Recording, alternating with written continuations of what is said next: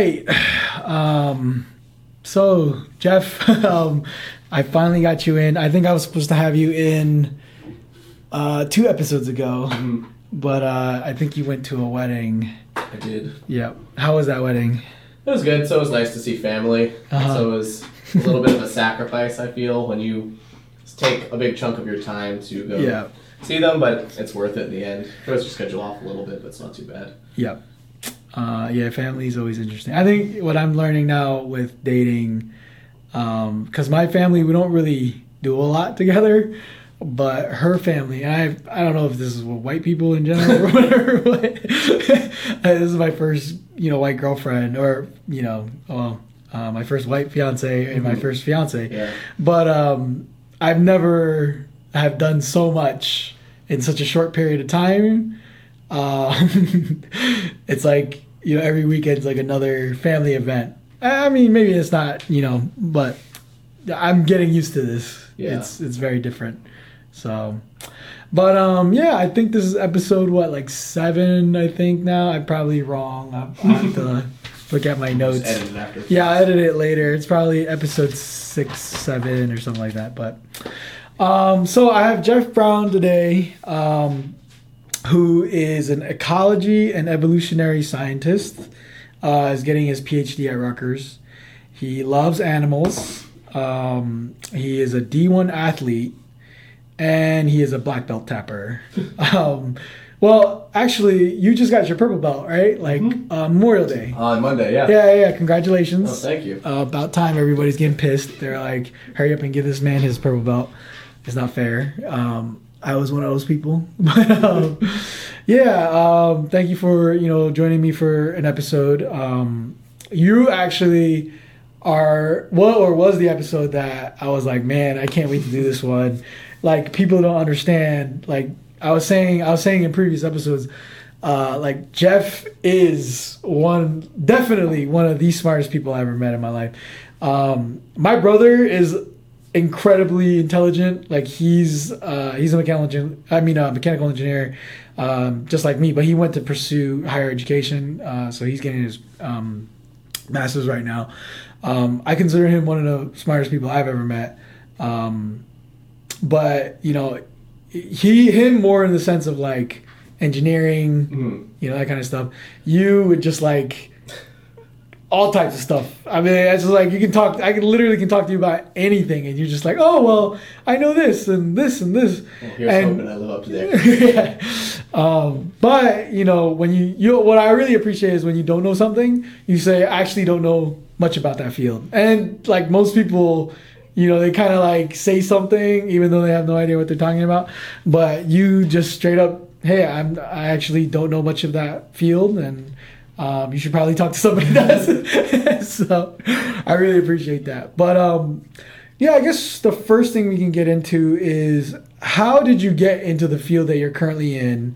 Um, what created this interest in you to like be kind of like a Steve Irwin, you know, uh, Coyote Peterson type of guy, right? Like, what what was that? Uh, was it you know childhood stuff? Like, yeah, explain explain to me. So I think you touched on a good point already. When I was younger, and a small part of me still today wants to be the next Steve Irwin. Oh, okay. And a big part of that had to do with the fact that when I was growing up, I was fairly limited in what my mom would let me, you know, do. But Mm. media I was allowed to intake, and I think a lot of that came with a bit of her worry being like a single mother. She was Mm. a little overprotective.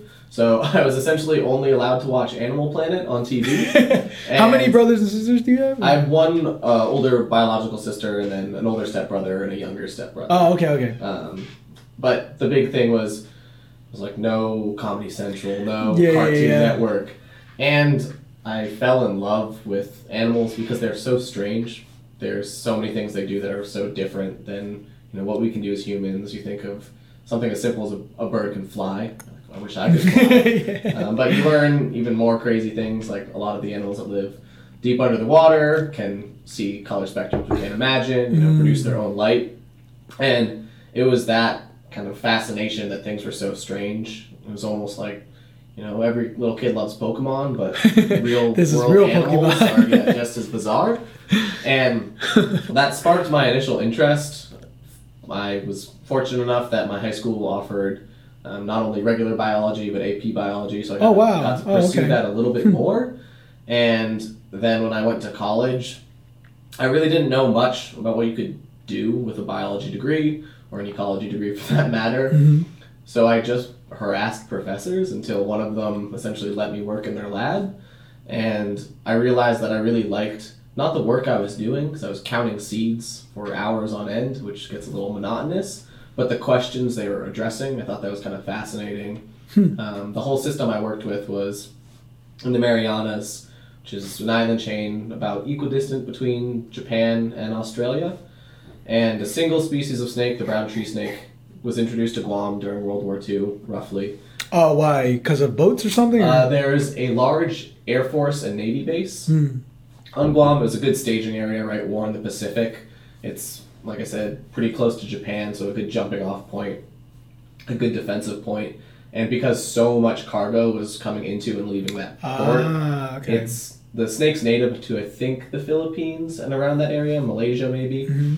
So it was introduced, and a single species then changed the entire island because it ate every single well, not a single snake, but the species as it reproduced ate Yeah. every single bird on the whole island. yeah, So that's now- insane. yeah. Wow. There's now an entire island without birds, and so that's a pretty small change when you think of it, right? You Mhm. introduce one species and you change an entire ecosystem.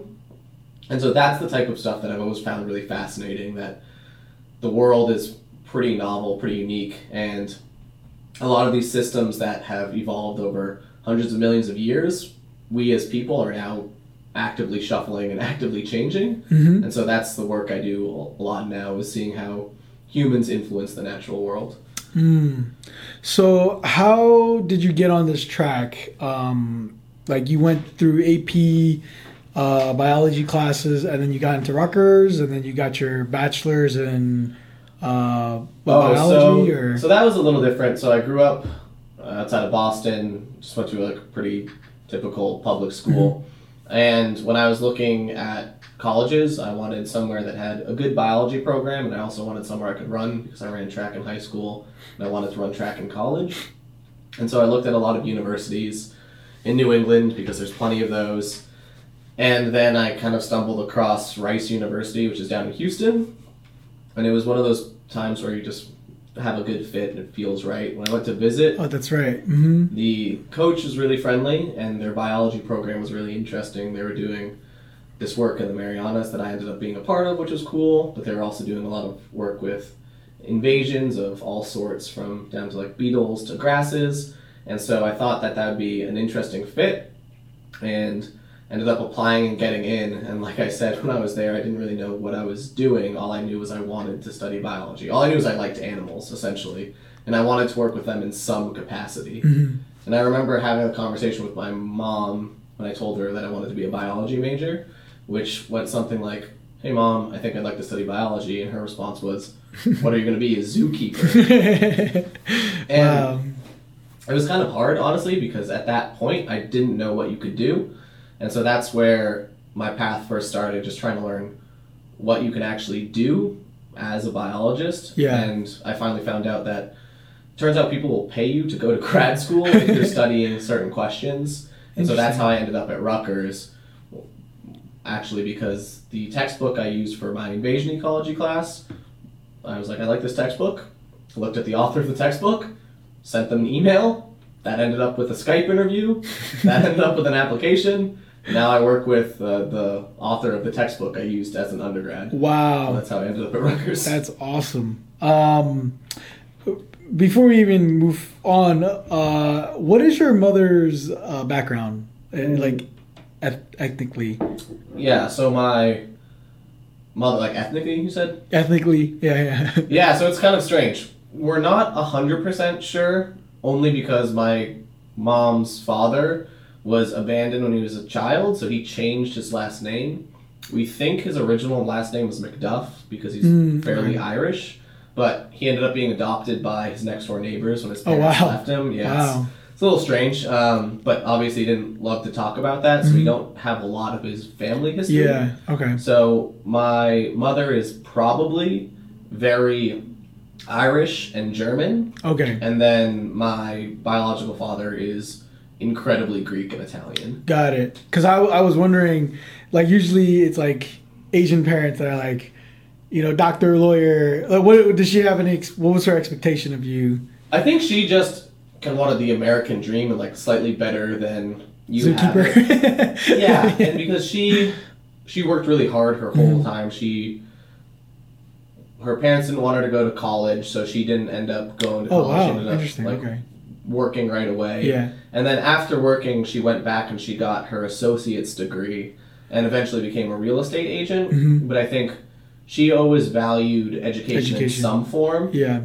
mostly because I think it was something that was denied to her or wasn't encouraged. And Mhm. she really wanted me and my sister to try to better To ourselves in whatever way. Interesting. But the other notion being that I think her idea of what it meant to be like educated in better you you're an engineer or you're a doctor Yeah. Exactly. traditional yeah, yeah. career Traditional. paths. Yeah. Got it. Uh, not your Steve Irwin types. Um, so tell me about your project right now that you're working on at Rutgers. Um, and also more about that project in uh, I forget the island's name. Oh, uh, the Marianas. yeah, was that in undergrad? That was as an undergrad and between undergrad and grad Ah, school. okay. Yeah, talk about that whole craziness. like, I think that's incredible. Okay. Uh, yeah. So it, it was definitely fun. I'm not sure I'd want to do it again. it was good for when I was really young and ambitious. But the project I worked on primarily as an undergrad was as part of a group called the Ecology of Bird Loss Program, Mhm. Which deals with what I was explaining earlier. A snake was introduced to an island. There's no more birds on that island because of the snake. But what's very interesting is the islands that are right next door to it, essentially, a short plane ride, but 20, 30 minute puddle jump, Yeah. They have never had that snake, so they're still in their natural setting. Mm. So it's interesting because you can use each island basically as its own laboratory. Oh, and wow. you can okay. say what happens when you take birds out of a system. Yeah. And then you have Guam, which has no birds, as your experimental group. And then you have Saipan, Tinian, and Rota, which are three smaller islands but very close by Yeah. that still have intact communities. Oh, hold on. I think I tur- I didn't turn your mic on. no. so we'll probably have the audio, but it will, will be low for the first five minutes. Okay. Hopefully, I was enunciating Yeah. enough. It's still pretty good, but Yeah. It's all good. But what ends up happening is you have right direct control and experimental design that you Mm-hmm. can compare things like I was out there looking at spider populations because birds eat a lot of spiders. So when you Yeah. remove the birds, now the spiders have free range of the island. oh wow. So that ended up being a lot of counting spiders. I did a lot of work where I put them in Glad containers. You know, science isn't always very fancy or flashy. Mm-hmm. Um, so I'd capture them and then I'd relocate them. I did a lot of things where I took spiders that were found on Guam and make really big nests, and I brought them over to the other islands to see if they would change their behavior Mm-hmm. depending on the island. Turns out they just get eaten by birds. um, but it was pretty interesting, right? As an Yeah. undergraduate, I got to do a lot of cool yeah, experiments. You got to travel there. I mean, how was the lifestyle? Was it like no shower, like living in you know a tent? Yeah, it wasn't too bad. So it got progressively worse the smaller the island you were on. Hmm. So Guam is pretty developed, right? The Marianas are a U.S. territory. Guam is an incorporated territory, and the others are unincorporated Hmm. territories. So there's still you have access to most of the things you need. Some things are limited, right? You had to go a couple months without cheese and red meat and that type yeah, of stuff. uh-huh. But it wasn't too bad. And I had spent one summer working in the jungles of Belize where I was essentially living in a shack with no running water and Oh, wow. eating rice and beans. every day. Yeah. So th- comparatively, this wasn't too bad. Um, How did you keep yourself entertained? work mostly. Yeah. So there was some pretty interesting things. Like the island dynamics are weird. The indigenous people are called the Chamorro. Oh wow, you got them. like Yeah, they're pretty insular to be honest. So when you're trying to interact, they have the same term for white people that Hawaiians do. Uh, haole means man without breath or man with no spirit. So I was I was the haole out there. Oh my god. Yeah. So basically, I hung out with other scientists Uh-huh. because a lot of times the Chamorro didn't really want anything to do with you. Wow. But there was other things you would do, right? You're living on an island that's not very large. You end up getting to know kind of a group of people. So I spent uh, my weekends playing ultimate frisbee. That was a popular thing. Oh, okay. Uh, we did a lot of adventure racing through the jungle, which is called hashing, which is really fun. So you'd basically play like an elaborate game of tag through the jungle, trying to follow someone's trail that they left. That can't end bad. no, it was yeah, it's, it's fun. It's like a old military exercise that was basically translated to not so much the public, but a lot of expats do it. oh, okay. So the idea it was a tracking exercise. So a group of people that are called the rabbits go out and they have to like make a trail. Generally, they mark it with flour, so they'll leave like drops of flour every once in a while. And then your job as the hound is to try to catch, them before Wow, they can get it to kinda the end. Yeah. Yeah, so that would happen every Sunday, and s other than that, uh, during the weekdays, work was pretty much from sunrise to sunset. And when you've been spending all day in the woods, when you get home, all you want to do is sleep. Yeah. Okay. Um, so what about now? Now that you're not a you know a jungle man anymore, um, you're what like more of an office type of dude now. Um, tell me about your project now. I know you talked a lot about uh, using R Mm-hmm. code, um, and you were you're plotting things. I don't know Yeah. the exact stuff, but So I'll say there's a lot to be said about being able to do field work and then sleep in your own bed in the mm-hmm. same day. So I don't really work in nearly as flashy a system anymore. I work in the highlands of New Jersey.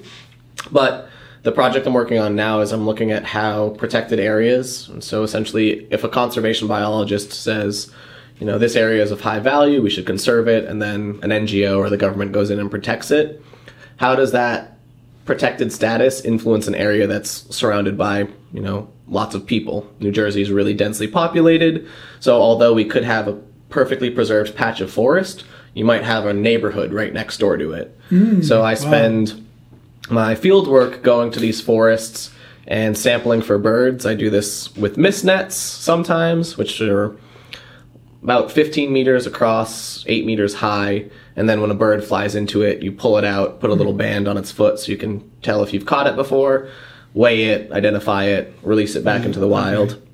And sometimes I'll just do point counts where you stand and count them.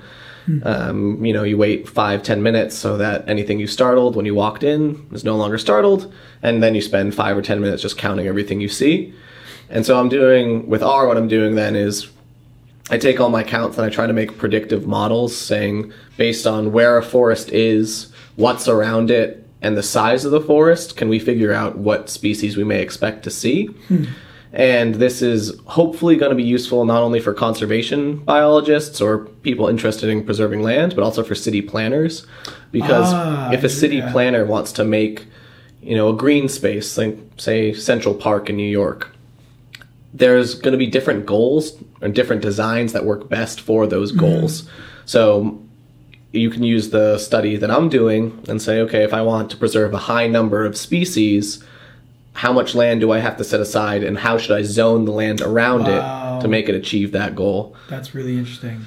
Yeah, I'm hoping it will bridge the gap between the sciences and the planning because I think one problem that happens a lot in science is ideas are put out and theories are put out, but those theories never get disseminated Yeah. or never get caught onto by the public, right? We hear all the time of these popular science articles that may be interesting or flashy, but won't directly yeah, won't Yeah. directly influence our life. So I'm hoping to try to bridge that gap, at least in my field. Yeah, well, when we start seeing uh, your R code everywhere, we'll know something happened. Um, well, actually, explain what R is to you know the folks that um, you know are listening in.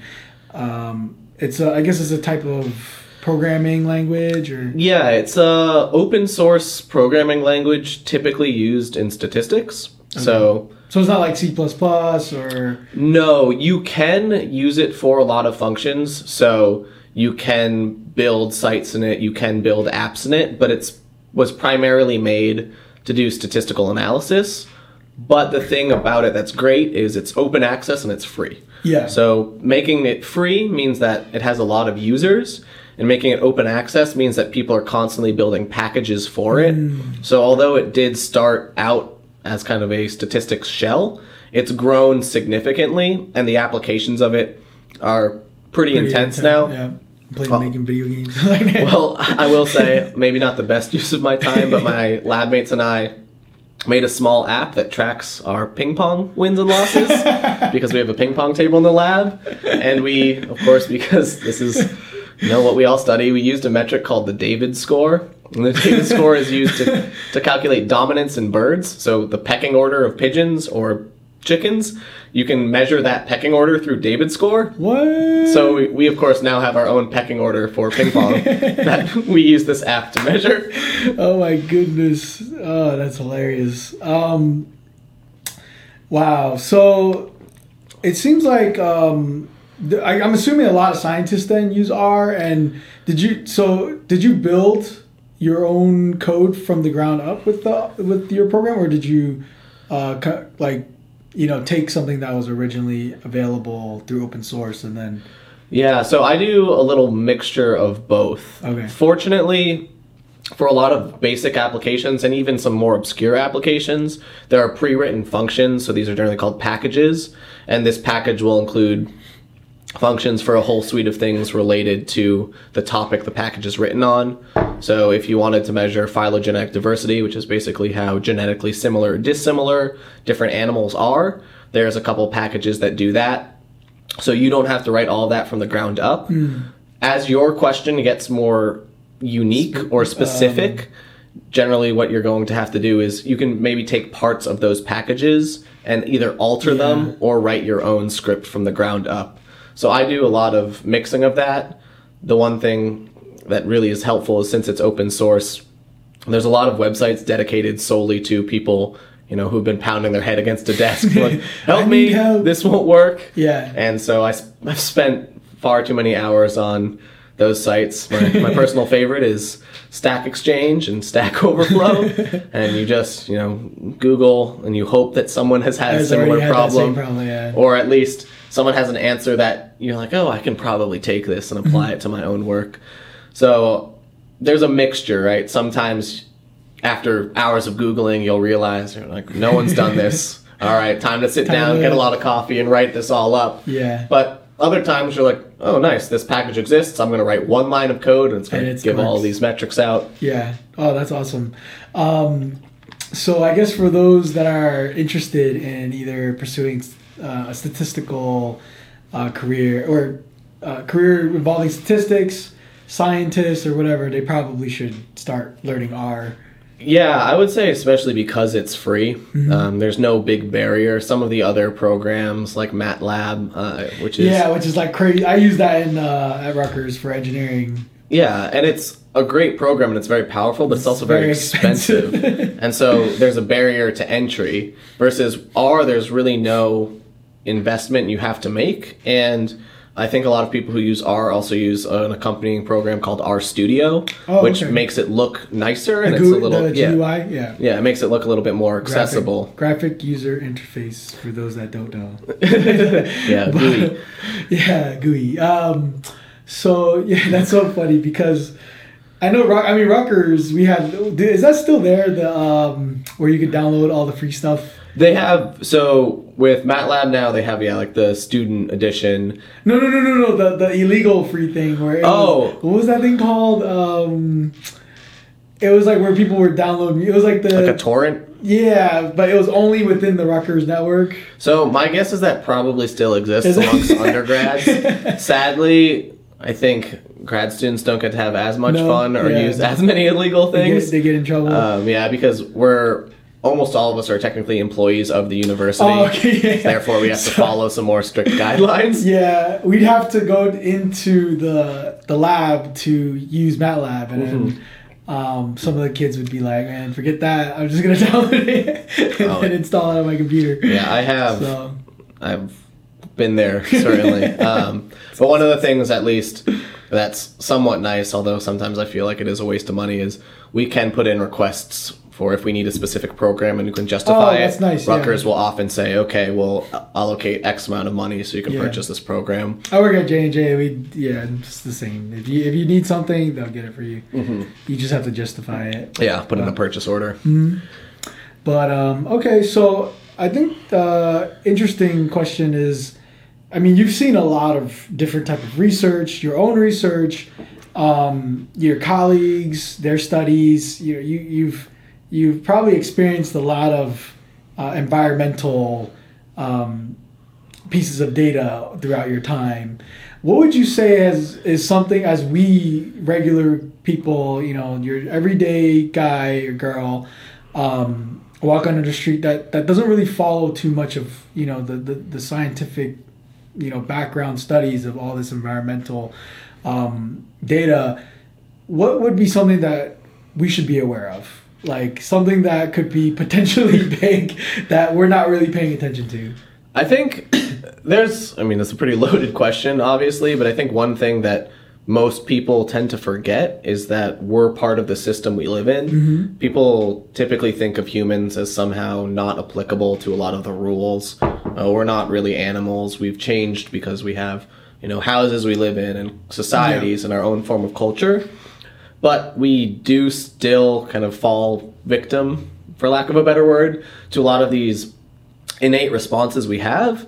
And in addition to that, we are also just as at risk as a lot of animals are. I think one of the things that people often kind of forget is like, oh, we're protecting the rainforest because we love the animals there.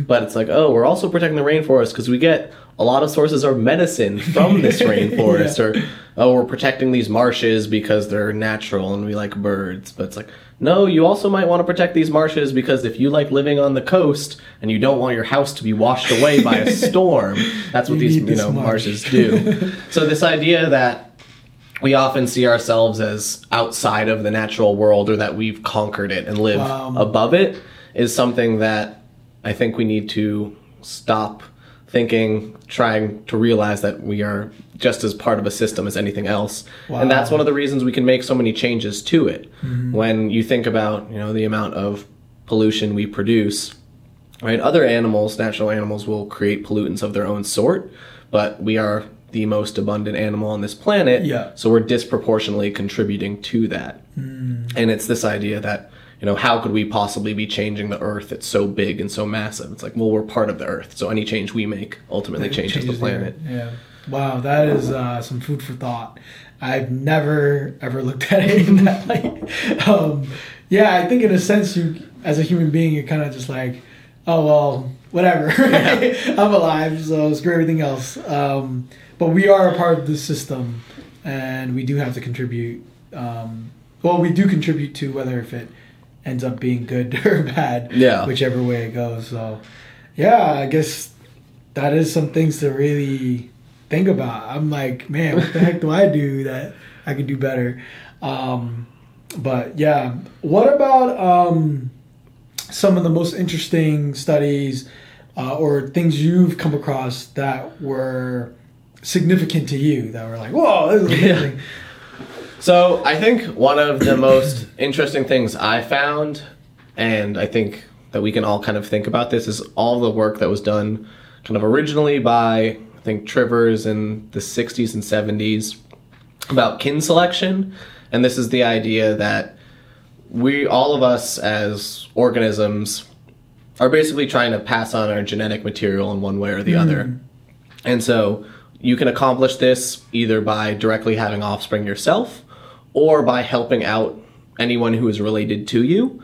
And I think that when you look at a lot of behaviors in this light, think of when we think of any act that's like altruistic, right? Why would anyone ever put themselves, why would a grandparent spend all of the savings that they had for the rest of their lives in order to help out, you know, their grandchildren? Mm-hmm. Why would you ever take in your siblings, you know, daughter or son if they can't afford it or something happens to them? And so it's a lot of these behaviors and ideas it's because ultimately we can still benefit from helping out individuals that are related to us because if you just hmm. think from a simple math perspective, right? I'm going to be about 50% related to any offspring I have, but I'm also going to be about 50% related to my brother or my sister. So if I have one child, I pass on about 50% of my information. If my brother or my sister has two chi- two children and each one of those children is about 25% related to me, so two children from my brother or sister are about equivalent to one of my children. Oh, so you start to see a lot of behavior. Um, you see this in the natural world all the time. Yeah. So ants and bees and wasps are a little different with their genetics without going too much into it. But the reason an ant colony is all females, except for a couple males, is because ants are actually more related to their sisters than they are to their own offspring. Wow. And so you can start to see a lot of crazy things that we do or that animals do. And you're like, oh man, like why would a praying mantis ever mate with another female knowing that he is going to be eaten? Mm-hmm. It's because, you know, all they really care about is passing on their genetic, Their genetic material. yeah. And so I get eaten, but I give this essentially nuptial gift of food to, To the my- female, yeah. which then lets me rear all of these kids. and you know, you can see that too in human society that's been proposed for essentially the idea of like why are there non-reproductive members of human society? Mm-hmm. It's like you actually benefit a lot if your brother or sister chooses not to have children because you get you know the doting aunt or uncle effect where like it doesn't make sense like oh you should shouldn't don't you want children don't you love children this idea is like well they actually are still being beneficial to their own gene pool because they're generally going to be you know giving gifts to their kids or Mm. They're going to have money that you get to their nieces and nephews wow, that's kind of trippy. yeah, so it's it's kind of amazing. It I'm not sure if it makes you more optimistic or less, Yeah, less yeah, optimistic yeah. because you start to think of like, oh, that person is so brave, and like, but are they brave or are they just trying to or pass is on? it just through genetic? Yeah, yeah, yeah. it, that's it becomes becomes trippy, but Maybe that's why I want my brother to have kids before I do. Yeah. it's like hurry up and make me uncle. yeah, exactly, Um, because that still benefits you at the Yeah. end of the day. Wow, that's uh, another piece of information that's uh, food for thought. Um, so after you get your PhD, what is your end game? What is your? Do you want to go into teaching? Do you want to go into more research? Yeah, at this point, it's kind of funny because I'd really be happy doing a lot of things. I do really like the pure research element of my job, mm-hmm. but I really enjoy teaching. I think that's kind of the highlight of my day, even though it can be a little draining and exhausting. And I think part of that stems from the fact that I always get excited when other people get exciting, and I find the information that I like interesting. And so if I can inspire one or two other people with that information, it you know kind of makes you feel that warm and fuzzy feeling. So if I could end up in a position that is primarily a teaching role, so at a liberal arts college perhaps, that would be ideal. But you can still get the same reward of, you know, inspiring other individuals at larger universities like Rutgers, but it's at a different scale. So Yeah, instead of yeah. perhaps teaching to a group of 30 or 40 highly motivated students and maybe 10% of them go on and continue on in the sciences, at a university like Rutgers, you're serving a much larger pool of students and most of the time the students you are teaching are doing it because they're filling a requirement more so Yeah. than they're interested in the subject yeah. but through doing research you can then either work with highly motivated students or work with grad students so it's a more focused scope and you can still take on the role of a mentor and a teacher even if you're not doing as much direct teaching in terms of continuing research, I'd always like to continue research at some level because I just find this fascinating. I think it's Yeah. an itch once you start to essentially once you get questions that become harder to answer. I, I just find like, it as a challenge. Yeah, Yeah, yeah, yeah. it's like oh, it's always good when you're like you make a study and the results of that study match what you expected, but it's really fun when you study a question and all of a sudden you get the complete opposite answer because you're Mm-hmm. like, okay, well that's not what I expected. Can I now figure out why I got this answer? Hmm. So if that teach if that research is, I work with a couple undergrads at a liberal arts college, as we were talking a little bit before this. I'm looking at a position at the American Museum of Natural History, so that's talking to the general public much more than scientists or Yeah. learning scientists. But you can still have that positive influence.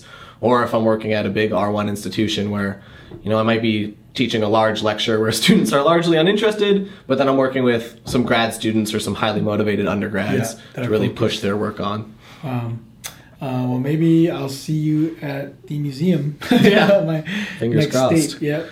Um, good luck with that. Any any route you take, uh, you're gonna do amazing. Um, what advice would you give to those that are also pursuing kind of or interested? I mean, like you know, Michelle. Mhm. Um, she's very focused, you know, on, on pursuing something like this. Um, I know a lot of people. They hear, oh, they're going after their PhD, and a lot of people have no idea what that entails. Um, I mean, even in the in the sense of lifestyle, Mm. right? Like you live so differently than what my peers at your age or or you know people that I know around your age they live their lifestyles. It's very different, right? Um, what kind of advice and and maybe give like a day to day you know picture of that. Yeah, so I think the biggest advice is make sure that you're really interested in your subject before you know diving headfirst into like a PhD or anything like that, because you certainly don't want to join this career for the hours or the money.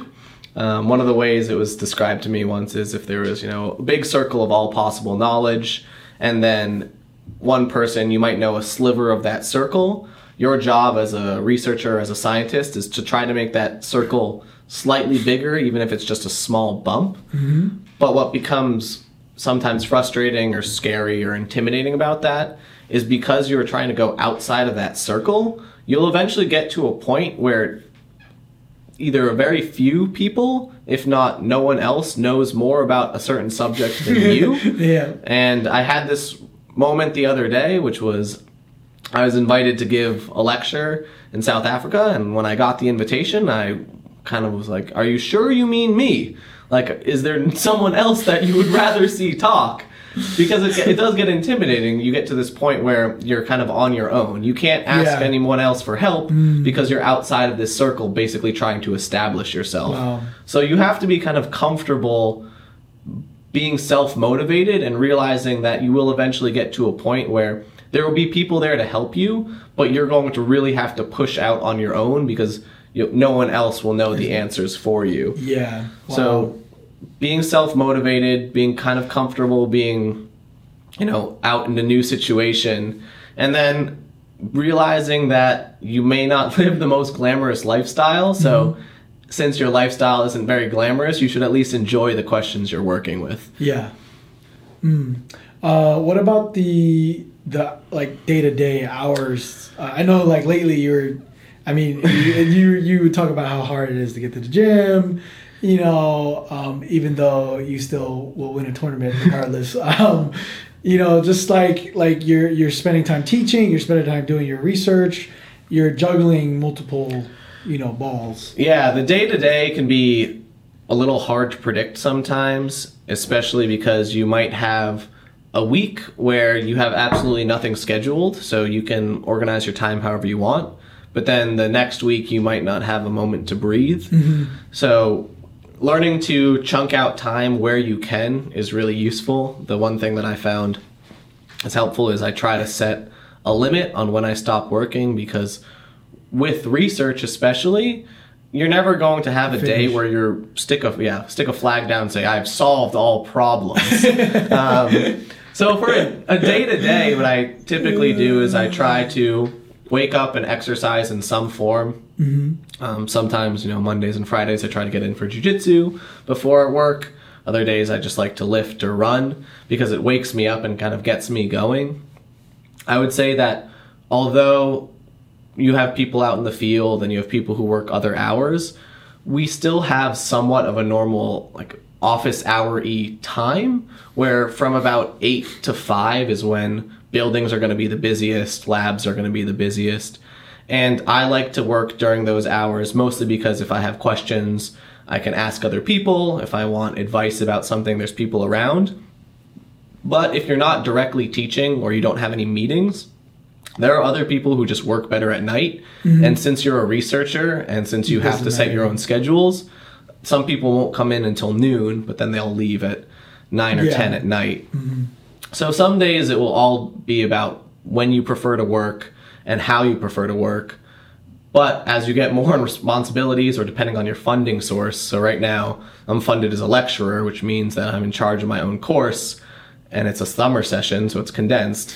uh, Monday through Thursday, from 12:30 to 3:30 every day, Ooh, wow. I am teaching. So I'm in front of a group of students, and I am lecturing, or I am helping them go through material, or overviewing projects. So that's something that I have to schedule the rest of my day around. So I know that on these four days, I have an obligation from 1 to 3.30 just about every day. Hmm. And so if I have any other meetings, I have to schedule it around there. The thing that can be sometimes frustrating is when you're not teaching or if you're on another funding source, your days are very hard to get consistent. And so that's where going back to the original comment of trying to set that work threshold, I try to say that after six o'clock, I am going to use that as my time. Yeah. So I at least have some consistency in my day. Mm-hmm. From eight to six can kind of be a madhouse. I can't necessarily predict what I'll be doing from week to week. Generally, day to day, I'm mm-hmm. okay. But at least I can say once six o'clock hits, Yeah, it's the my time, time. is mine. Yeah. Yeah, nice.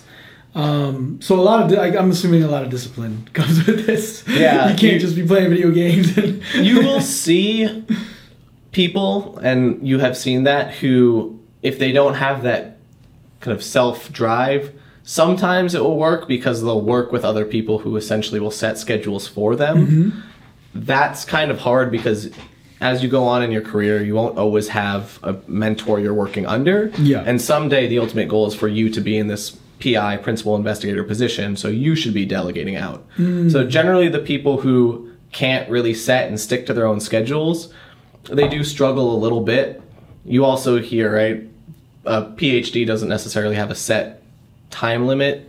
Funding sources can vary, but in my department, I think the average time to complete a PhD is about five and a half years. But some people may complete them in as short as four years, where other people will take all the way to seven or eight. And so some of that depends on what you're researching, but a lot of that also depends on how much you're actually putting in. Yeah. Because if you are only working, you know, 25, 30 hours a week, it's obviously going to take you much longer to finish than if you're working 40, 50, 60 hours. Yeah, yeah. So yeah, that's really interesting. Um, I know. I mean, you mentioned funding too, which is just something that just popped up to my into my head. I remember the scare. It was like a, a year or so ago when when Trump was cutting all the funding Yeah. for environmental uh, sciences, and you, it, was, it was interesting because I know I, I I remember you talking about a lot of students losing their you know money. Basically, they, they just had no more funding.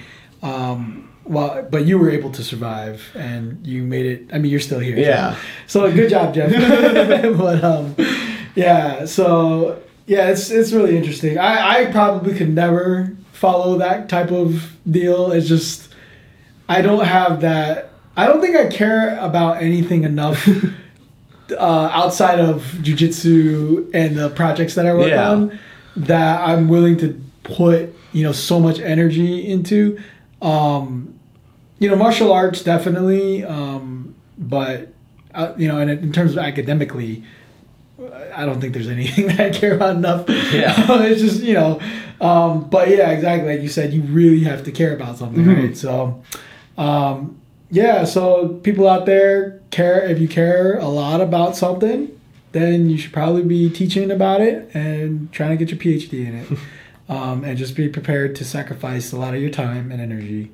But it's Um, worth it. yeah, you get to do worth it. something that Nobody else does. And it's nice to walk into an office every day and I get to do something that I find interesting Mm. because I find it interesting versus I'm doing something because someone told me to do Yeah, it. Yeah, exactly. That's the big big thing I would say. You get to really follow your passion. You're not Yeah. following anyone else's plan. Absolutely.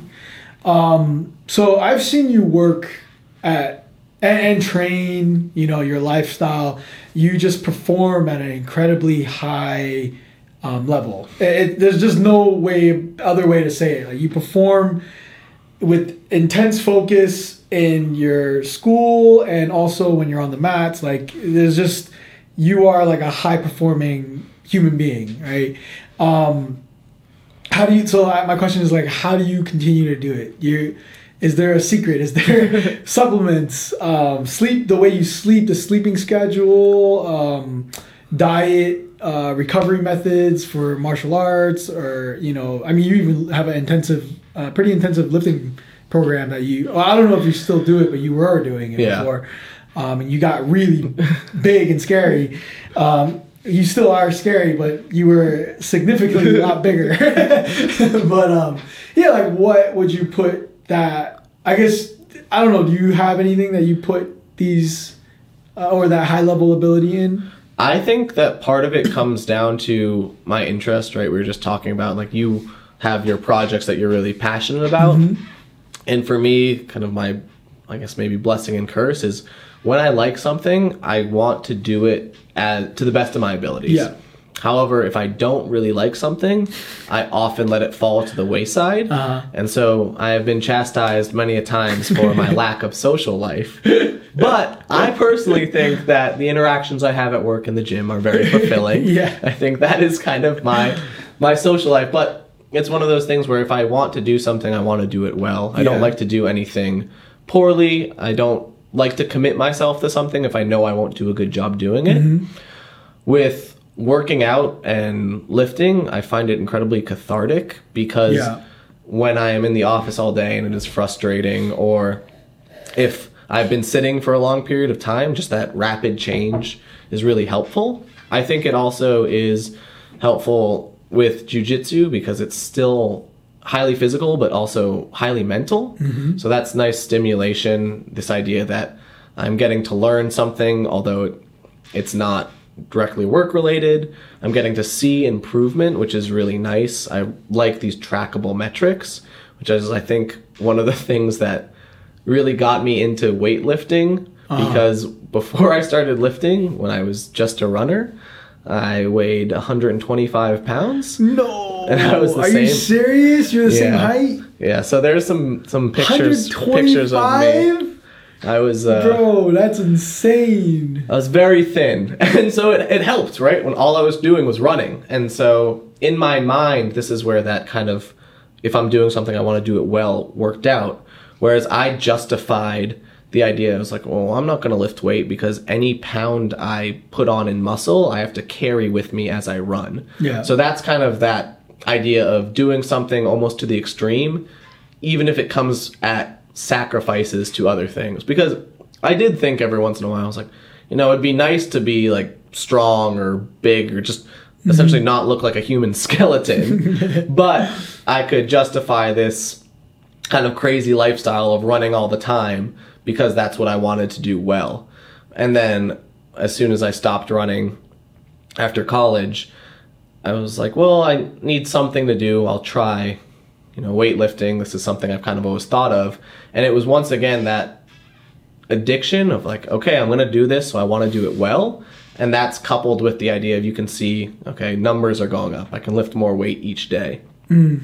That eventually then hit a limit where, you know, weights are getting heavy and I'm getting sore. So if I want to continue to do this well, I have to start to take into other consideration other elements, such as that's when I started taking some supplements. So I don't take anything crazy. I do uh, protein powder generally after a workout, and then BCAAs, branched chain amino acids, and that's about it. Um, I'm pretty inconsistent with multivitamins, mostly because I'm not really sure that they do a lot. I've Yeah, been sometimes yeah. they're referred to as expensive pee Yeah. because a lot of the minerals and stuff you don't absorb. You don't absorb it. Yeah. But the you know taking those two supplements and stretching a lot helps me to stay on the mats. It helps me to stay in the gym, and it makes me feel more alert for when I'm at work too. So I kind of can couple you know these three passions together Yeah. and by doing each by doing each individual one i think it makes me better at the other Mm-hmm. like on days where i don't exercise i do generally feel more sluggish Yeah. at the office Yep. i feel like i'm not thinking as fast so i can justify you know working out in the morning and then getting into the office at 8.30 instead of 8 because i know that if i work out then i'm going to be much more productive in those initial hours and that half hour i missed from 8 to 8.30 is going to be offset by my mental focus Very interesting. Um, so you perform at this high level, and you've been performing at this high level. I'm assuming for a very long time. You you ran track. Uh, I remember you telling me that you you were a, uh, well, you're a D1 fencer. No, or, or was a, I ran uh, D1 in Oh, college, ran- and then ran D1, for fencing, I was uh, ranked fencer. So oh, I didn't okay. compete, yeah, in college, yeah. but uh, for fencing, you get essentially letter rankings depending on. So it goes um, unranked, and then it goes E, D, C, B, A, and A is the top Ah. ranking. So most people who are going to fence in college or collegiately at some level are typically going to be a B or an A. Mm-hmm. And I was, although I did not fence in college, I was an A ranked fencer when I was in high school. Wow, Um, and so you could have. yeah, that could have gone yeah, my, my mom was not thrilled when I told her I wanted to run track because track scholarships are not nearly as abundant as fencing scholarships. oh, that's interesting. I would have thought the opposite. So the big thing is, although there's fewer fencing scholarships in total, the population of fencers is It's incredibly small. Uh, which that's is probably why my cousin did it. yeah, that was what eventually led me to stop fencing. It wasn't that I necessarily didn't like the sport anymore. It was that I was traveling to all of these tournaments, And it was- and it was the same group of people. Yeah. So, like I said, I grew up around Boston, and I would travel to California or to Canada to Uh-huh. fence the exact Same same, per- people. yeah. Mhm. Um, so it was, you know, the same thing over and over and over again, and it was almost at the point where you couldn't really stretch your competition Wow. past a certain level. How much did you weigh for fencing? Uh, I was about the same. For fencing, it's about being like quick and explosive. Yeah. Yeah. And so the other thing is the weapon I fenced is called epee, which means your whole body is on target. So precision is really important because you can hit someone in the wrist or hit someone in the toe. And they lose. yeah, and they you score a point against them. You were doing that with Nate in the gym, and I was like, "What is going on?" like you were flying through the air, doing all these crazy moves, and man, it, it is interesting. I, my cousin, she fenced. Um, I believe she went to Berkeley, UC Berkeley, maybe. I've, I don't remember, but uh, or Stanford, somewhere in Cali. Uh-huh. She went to a pretty like one of those uh, really you know nice Ivy League schools. Um, I just can't remember which one. Um, but uh, I'm assuming sh- that fencing helped her with a scholarship because she, she was very good at fencing. Yeah. Um, but I didn't realize how you know big of a of a uh, academic you know push hmm that is when you do fence. I, Yeah. I didn't realize that it, it helps a lot. If you yeah, if you're good, it helps a A-ranked. lot, and especially because although every school does not have a fencing team, The most of the schools- schools, Yeah. almost every Ivy League has a fencing Yeah. team. The big the the schools you want to go to probably Mm-hmm. Yeah. have I yeah. And those are the schools that also have some pull. So, for example, Princeton, uh, one of the f- females on Princeton's fencing team right now, recently competed in the Olympics. Oh, wow. So the Ivy Leagues also tend to have very strong programs. So then that can bring even more pull for helping you get into those programs. Wow. All right. So, yeah. Did you do you regret doing track instead of fencing? Would you have preferred to stick with fencing now after your you, know, you lived your life or whatever? So I actually still fence every once in a while. Oh, you do? there's two. so. There's two clubs, um, not too far from here at all, Huh. that have essentially the fencing equivalent of open mat. Wow, And so you can that's so pay like ten bucks and go fence. And I still have all my old equipment. are they are they A rank guys? Are they all really good guys or? So there's a mix. Girls, um, girls, girls. There's not the ones I go to. I'm I'm going to more so for fun and because they're kind of this open mat type format. A lot of the people aren't nearly as competitive. Yeah. I think there's like a B ranked guy, and I so I lost my A. So you have to keep your rankings. Oh, that's right. You did say that. Yeah. Yeah, so right now I'm only a B, um, and but it's one of those things where if I were to try to regain my A, I would have to sacrifice a lot of other things, and for me right now it's just It's not fun. priority, yeah. I went to a tournament last year to keep my B, um, which was you know it was fun.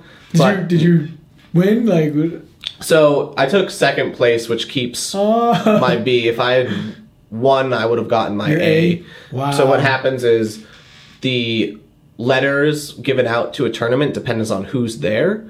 So there's some tournaments that are open to all, so you can just register there are some tournaments that are only open to certain rankings and above. And so what may happen is you could go to an unranked tournament. But if at that unranked tournament there's 20 A's and you win, you'll likely get your A because the rankings given out are hmm. dependent on who's in that pool. What if BJJ worked like that? Yeah. I tapped the Sure. black belt. Give me my black belt. you just take it from them.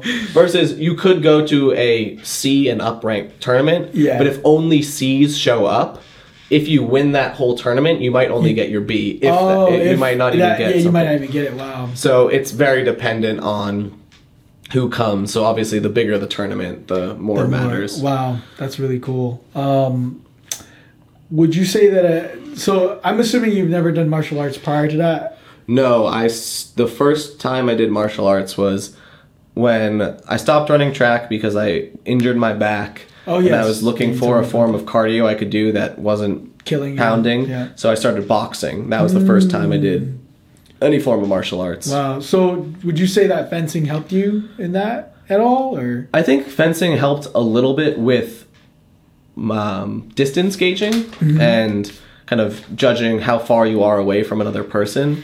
I think the most helpful thing fencing taught me was just the discipline, which is what you learn in a lot of sports. Yeah. But my fencing coach, as many of a lot of the very good ones, was Eastern European and very strict. And so I started fencing.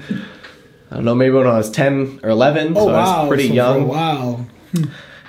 and you immediately learn not to mess up when you get hit with a nice wooden spoon every time you step out of bounds. And the other thing that was taught to me a lot is so fencing. The guy's name was Zoran, which people always laughed at. Zoran. Yeah, very close to Zorro, and of course our place was called Zeta Academy. So our patch, you wear like your associated patch on your arm, was like a Z, almost like the Zorro Z that is so funny, man. Um, oh my goodness. but he was very big into kind of the history of the sport. So obviously, fencing is derived from dueling, um, and so the rapier, which is the blade that you kind of is The, based off. the thick one, right? It's yeah, so it's pointed. It's a piercing weapon, and it's long. And the idea was during the medieval ages, plate mail is very hard to pierce. Right, it's very thick. So if you have a long sword or a club, basically you're bouncing Just- it off yeah. of someone. But if you have a very thin, long, pointed sword, you can stab where the metal meets at hinges. Mm. So the idea was you were very precise with your aiming, and you'd aim for, say, the neck where the helm and the plate mail meet, or the shoulder where the joint The meets, joint, yeah. or the kneecap, anywhere where the armor, the plate. And so instead of just kind of wildly hacking and slashing, you'd aim for these precise points. Wow. And then as a result, right, that became a popular fighting style of fighting. It also worked very well in alleys or in streets where you didn't have to worry about swinging back and forth because you're just stabbing. yeah. And because of that, it's right derives from a sport where you were essentially potentially killing each other. and so he was Like very yeah, he was very big into the respect, right? You always called it your weapon because that's ultimately what it was. Mm-hmm. Just like you would never point a gun at someone, you weren't supposed to be pointing your blade at Oh, someone who's not wearing a mask because you don't want to potentially injure them. So there's a lot of those kind of small nuances Yeah. the idea of right it's a solo sport where yes you have a coach and yes you may be on a team but you're the only one on the strip Yeah. It's a So- combat. It's a combat. sport. yeah, and so this idea of you're kind of out there by yourself and the other thing about that is while foil and saber which are two of the other styles do have a lot of rules in terms of priority and all these crazy things epee is essentially if you get stabbed you lose a point. Um, and there's not a lot else to it. And so it's very primal you know that you can't really say well oh it's i lost because of this arbitrary set of rules. Or you know i'm going to use these arbitrary set of rules to take advantage. It's just you know i scored he scored that's all there is. And i really like that about it. And that's also why i really like track i am faster than you you are faster than me there's no In like, between, oh it was a bad pass or oh my hands were slippery it's just that is the number that is how fast i ran there's no argument there Yeah. Wow, that's interesting. Um, yeah, I think uh, so. Around here, the closest thing that I've ever seen to any weapon, well, not weapon, but uh, long sword Uh-huh. type of fighting, um, is this kendo school. Yeah. There's like a kendo school in um There's one in Highland Park. in Highland Park. Yeah, I was like, what in the world? That you you know, it's legit like guys wearing the full armor Yeah. with the you know the bamboo stick, and I was like, I had no idea that existed around here. But Yeah. I didn't know we had fencing either. So Yeah, there's uh, there's two. Yeah. Um, in New Brunswick, actually. Wow, that's really interesting. Yeah. Um, so let's get into your martial arts background. So you started boxing, I would say. Um, so you're a buck twenty five in college. So you're uh, 22 years old. You're a buck 25. How did you get to 100? What are you now? 80 pounds now. I'm, I'm 175 now. So what I what I will say And then when you were bulking, you were like Yeah. buck 85, Yeah. 190. Yeah. I would definitely say time is a big part of it. Mm-hmm. And it's hard because you see people online, you see people on TV, and like, or all of those like transformation pictures, and like, in six months, this is what I did. And so sometimes it's frustrating. You're like, how did this happen? Yeah. But it was just a slow and steady grind. I would say when I first started lifting, it was, and like I started boxing, and I was, you know, you're kind of into that, like, oh, I'm tough now, or you, think you are. Um, the, the original jump was pretty big because I also went from running about 100 miles a week to Yeah. running maybe 10 miles or 15 miles. And so just eating right and lifting weights kind of put me up to I think my body naturally wants to be about 150 pounds. And so making that jump wasn't that hard. Which is terrifying. How tall are you? Um, like 5'11. Yeah, just thinking about it. Like a buck 55 is what you naturally walk around, or, around at, or, but whatever. Yeah, I bleed weight really quick. I become like my. I think part of it is because I spent so long running. I've developed the ability to make like build and retain slow twitch muscle fibers, but kind of the fast twitch fibers, which make you like big and strong and fast, um, were never really promoted during you know adolescence and puberty when you're Yeah. growing. So I tend to lose those faster. I keep my cardio shape pretty well, and then once I hit that limit, that's when I was starting to kickbox mostly. So the gym down in Houston that I trained at, I did Muay Thai. They had jujitsu, which I had tried a couple times, and I was like, oh, okay, this is kind of interesting. it's a little strange. Like I ended up getting a gi, and I was like, okay, like You still have it? I do. It's the it's the gameness one I wear. oh, that's That the blue one, Oh, yeah, it was oh, okay. like it's an A four or something, and I put it in the dryer like the first day because I knew nothing about it. And I was like, "Oh, this is gross." Washer, hot, dryer, Oh boom, my and like shrunk. Yeah, so my my white belt I think is like an A five. That is hilarious. It swims on me because I knew nothing about any Yeah. of that stuff, and so I tried it a little bit, but I really liked Muay Muay Thai. Thai, yeah. I found that just pretty primal, very satisfying, and I was really enjoying that, and it helped because I was training down in Houston, but then when I'd come home to visit my parents, our family friends own a boxing gym, and so I'd get oh, to Oh, I go there. Yeah. Yeah, I'd get to go there and train a little bit, and in terms like I worked a little bit there, I helped them build their ring, and so they would let me when I come home train for free, which was very, very nice, and. I got more into that and I started doing smokers, so just kind of informal competitions between gyms Yeah. and I did one of those, and I think that's when I got the real itch to do it because I remember getting like hit in the face and realizing I wasn't dead. And I was like, oh, and I so can do this. yeah, and so you got back to it, and I re- really just liked the throw low kicks. It was like my Well, yeah, you have probably one of the most devastating shins I've ever felt. Um, but yeah, but yeah, keep going. Yeah, and so yeah, that was the other thing, right? Shin conditioning was something that I had not experienced before. I think I was somewhat fortunate that in my career of running, I developed shin splints over and over Oh, and okay. over, mm-hmm. and I actually had gotten stress fractures in both my legs at some So point that's- that's from like the con- yeah, like the continuous pounding motion. So when I was developing my shins, it still took a while, But they and- were hard. Yeah, and getting kicked, I was like, "Oh, what are you doing? Like, what do you mean?" I remember the first time the coach was like, "Now lift your knee up to your elbow and use your shin to stop it." I was like, "It's the shin. That part doesn't seem very strong."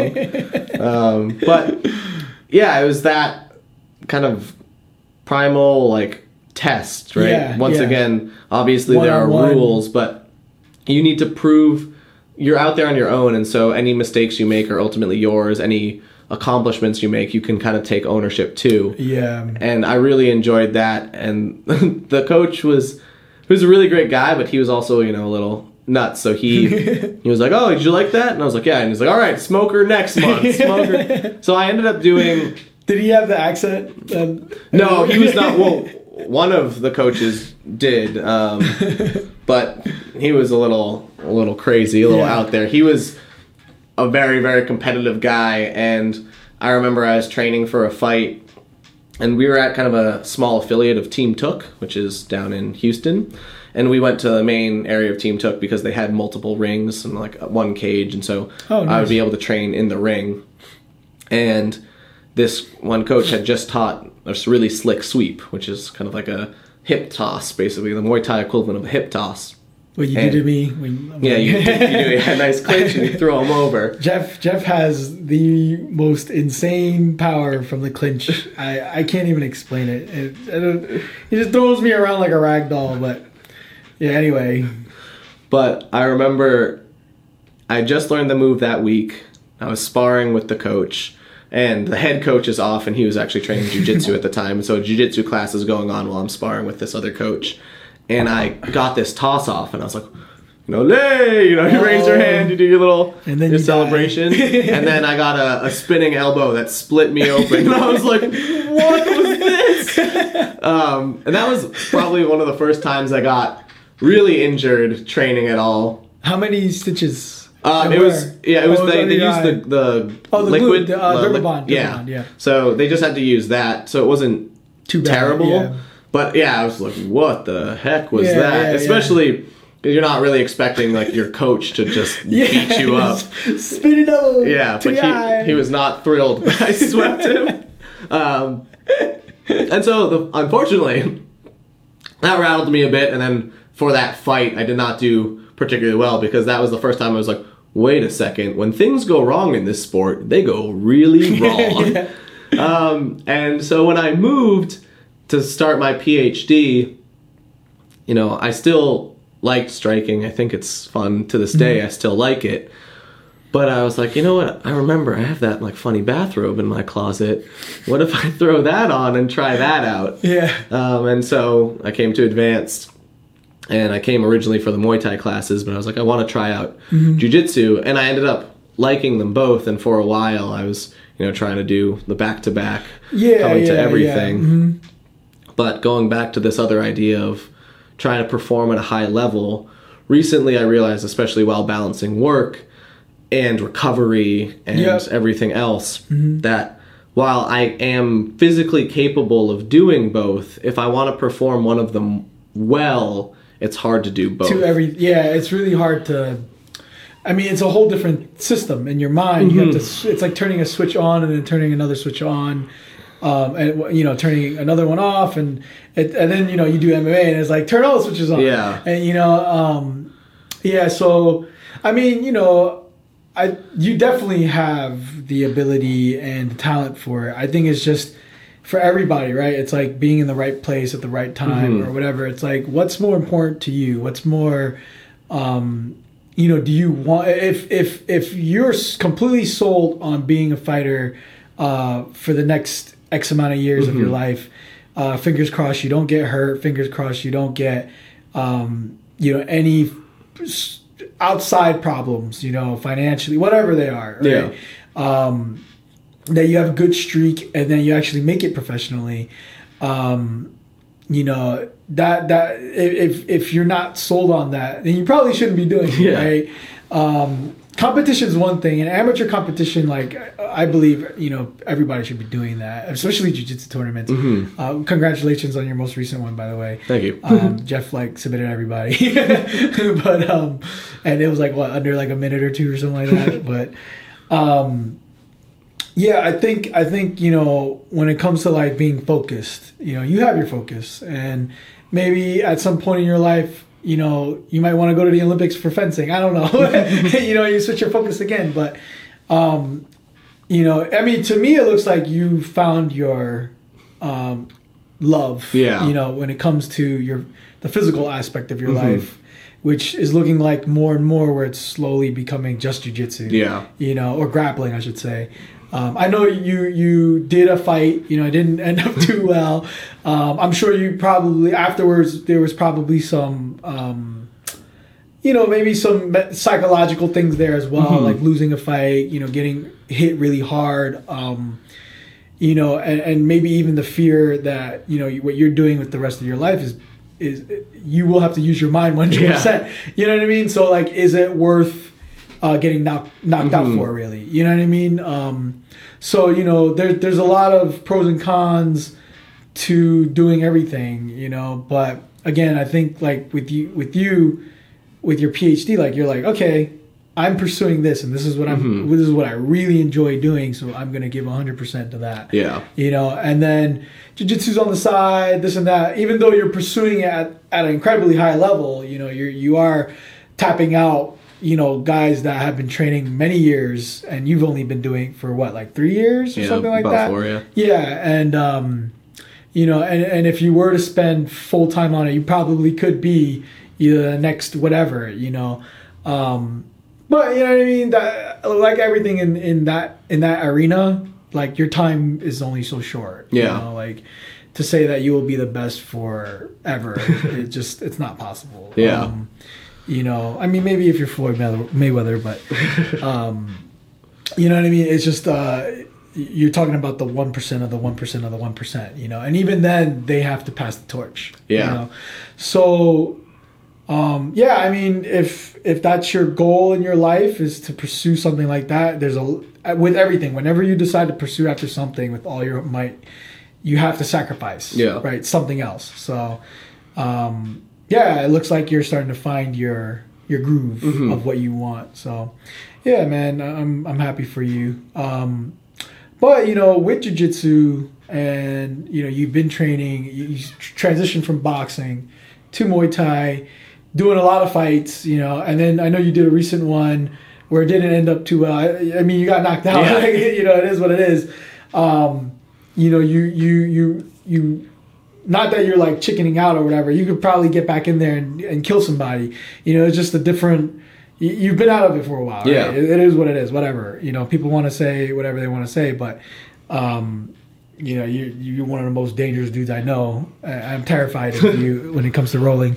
Um, you know, but you do all this, you know, like at an incredibly high level, and usually, right, if you walk into a university, right, and you're and you're looking at all the PhD students and stuff like that, and then you go to a gym and you look at all uh, let's say you go to a competition gym and you Mhm. look at all those guys right you see these and you- you- let's just say you, you, you draw a middle a, a line down the middle you will typically see you know guys that are very focused on their their thing that they're doing Mhm. um, yet they're not so you know versed in environment Yeah. and you know a lot of scholarly things right Yeah. they they they might be intelligent but they're not at the scholarly level intelligent right um, and then you have the other side of it where you look at these phd students and stuff like that and you're like wow these guys are really smart but they look smart right? Yeah, it's a Right? it's a distinct look. Yeah, yeah. So very rarely do you meet somebody who's boom in the middle, where they're you know they're they're practically genius and they're practically superhuman, right? A good looking superhuman guy, um, nice haircut, built like a Greek god, you know, and then he's also uh, a Greek philosopher, you know, genius level, right? Like it, it's just like how do you get to that you know what i mean like Yeah. you don't meet you don't meet too many people that are at that level you know very rarely do you meet somebody that is smack dab in the middle and you know i guess my first question would be your scholar colleagues Mhm. would you um, I mean, you you've talked about them a lot. Uh, You, you said that a lot of them don't have any physical activity. Maybe they Mhm. go for a walk, right? Um, how important do you think it is for them to add something like martial arts to their life? So if I could somehow become, you know, the department head and make some crazy rules, I would say that everyone should have some element. It doesn't necessarily have to be a martial art, but Yeah. it should be something that is outside of maybe their comfort zone or at least pushes them in a non just purely mental way. Mm-hmm. But at the same time, what I will say is like a caveat is a lot of the great things about martial arts or running or swimming or anything like that is it does challenge your mental toughness as well. Hmm. Like when you're being smashed by a dude that's 50 pounds heavier than you, that's a hard place to be in mentally.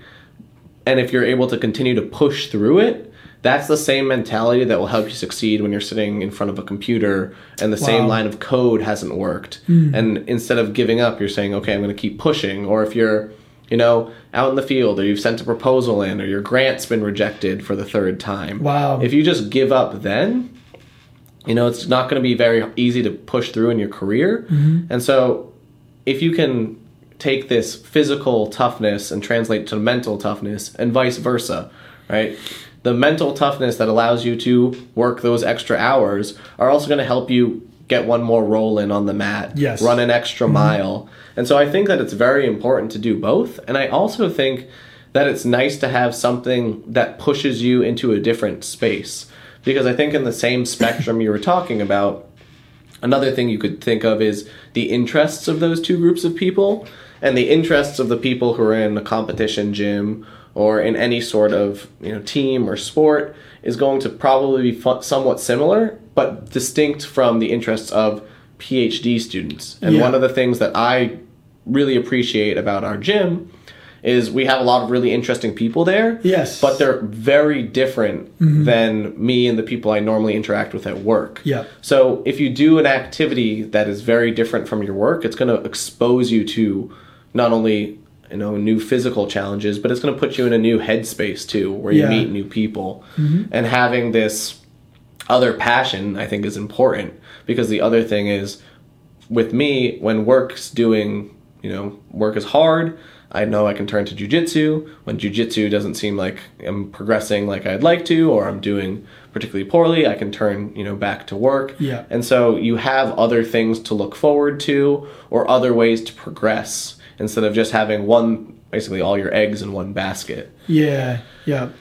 Um, so for those that are in the other camp, right, the ones that are very focused on their physical, um, what what would be something that they could add to their daily life um, to maybe increase that level, you know, of of intelligence? You know, like just something you could add, um, couple minutes a day, whatever. Yeah, so I think there's a lot of ways you can add to kind of challenge yourself intellectually.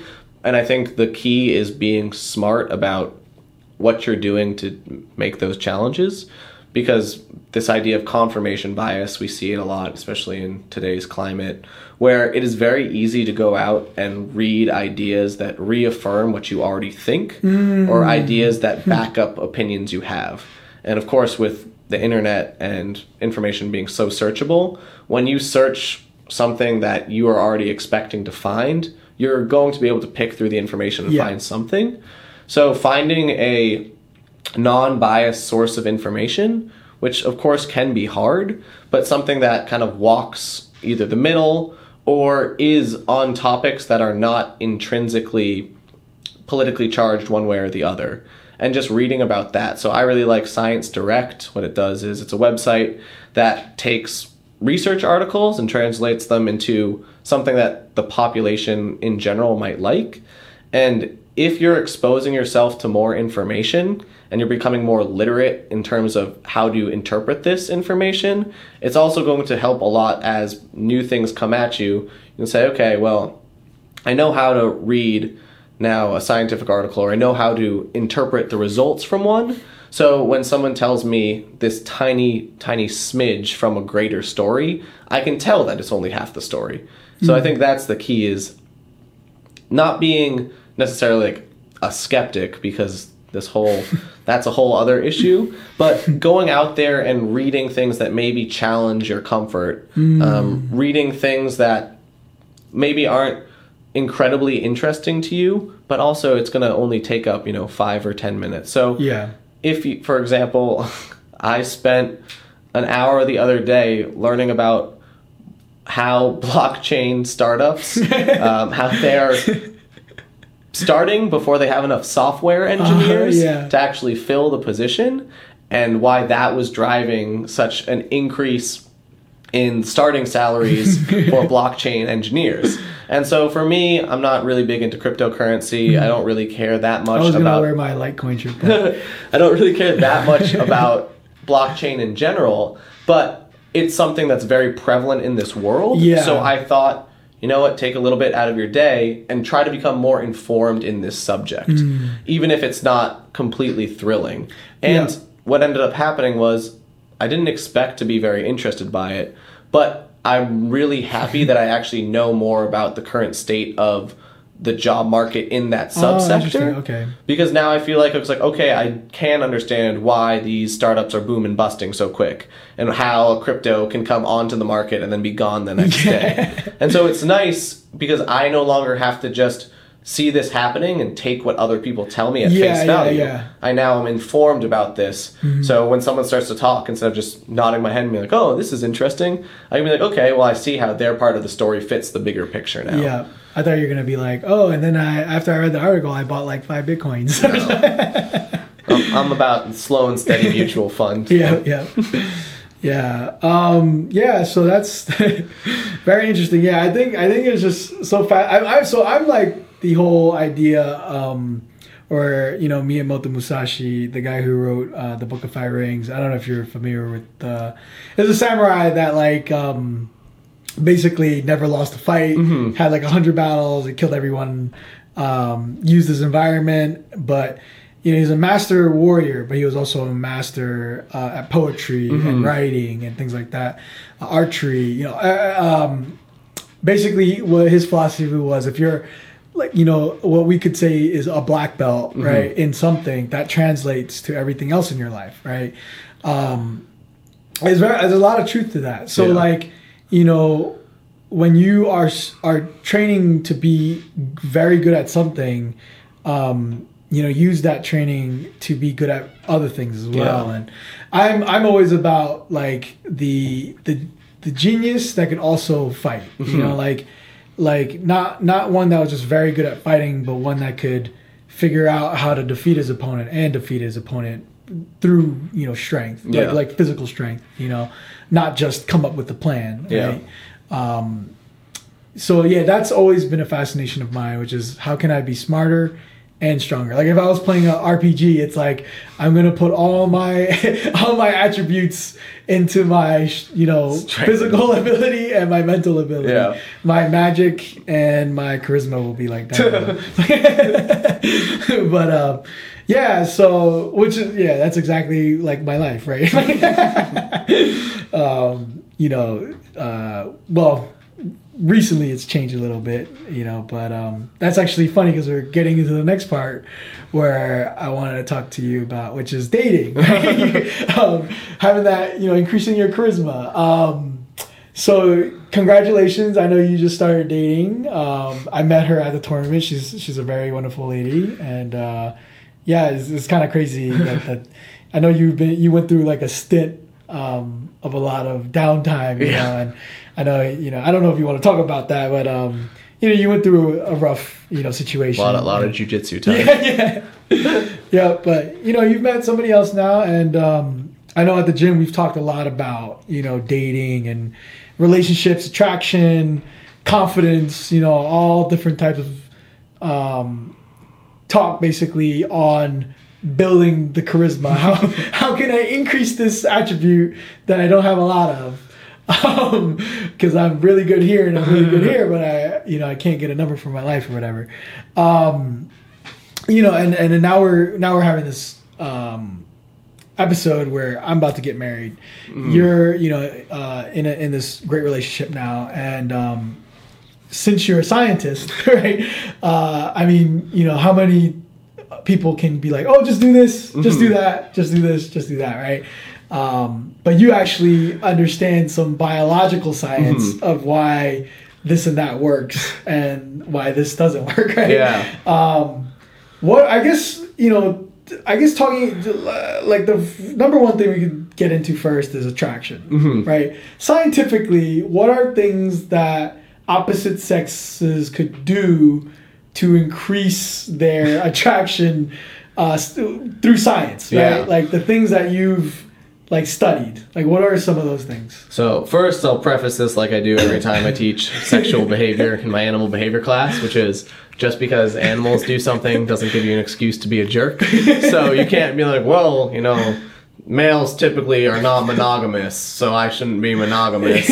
Um, and I'll also preface this by saying, right, I, I do study and teach about sexual behavior for animals and a little bit for humans, but of course, humans are interesting because of cultural values on top of mm-hmm. intrinsic behavior. But I think the one thing that we can address in general is that there are certain things that biologically, right, we are programmed to find attractive. And this is put really eloquently in an article called Beauty is Not in the Eye of the Beholder. Mm. And essentially, when it gets down to it, we are all just trying to replicate our genetic material in one way or another. So we find traits that will increase the likelihood of our genetic material being passed on attractive. So for females, that can be things like right wide hips. It means that you are likely capable of childbirth. In addition, that you probably won't die during childbirth, so you can potentially give birth more children. Um, but we also are bound, right, by our physical environment and our cultural environment. So the other thing that becomes strange is okay, well, why do some people find some people attractive while others might find the same person very unattractive? And that can be linked to a lot of things. And one of the ideas is that we are kind of innately bred to like people who look similar to us but not similar too similar and also not too dissimilar and that has a lot to do with inbreeding. So you don't want to necessarily find someone who looks just like you attractive because that might mean they're related to you.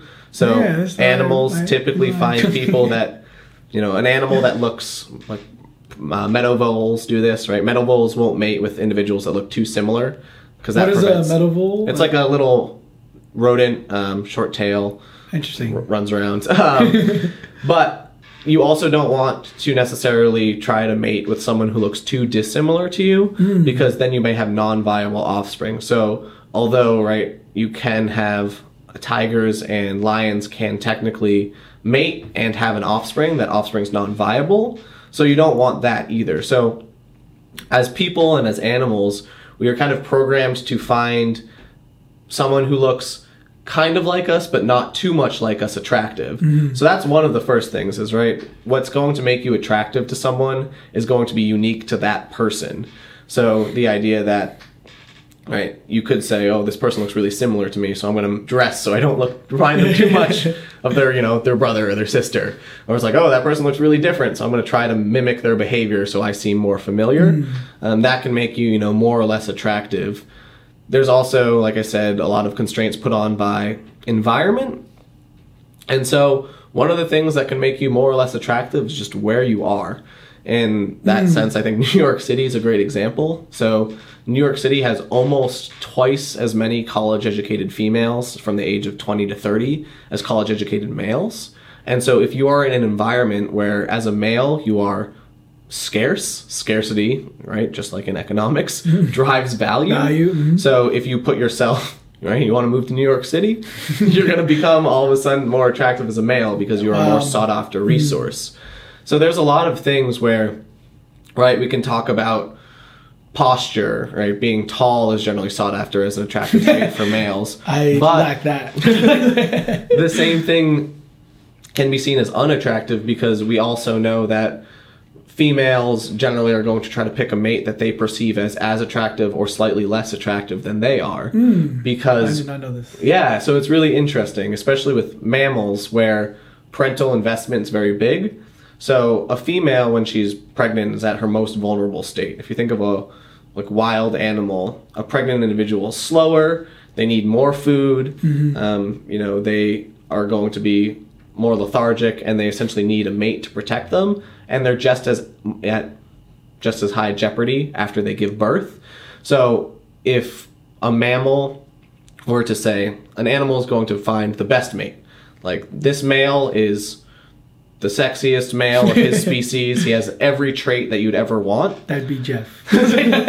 The potential problem with that, some individuals might not find that attractive because that male is probably going to have multiple mates. Mm. The more mates that male has, the less time they'll spend with you. wow. And so that's one of the reasons, or a potential hypothesis for the reason why males and females tend to seek out individuals that are perceived to be about as attractive as they are. Because if you seek a mate that may be more attractive than you, they might leave you for another mate. And you need to secure them during that time of pregnancy where you're most at risk.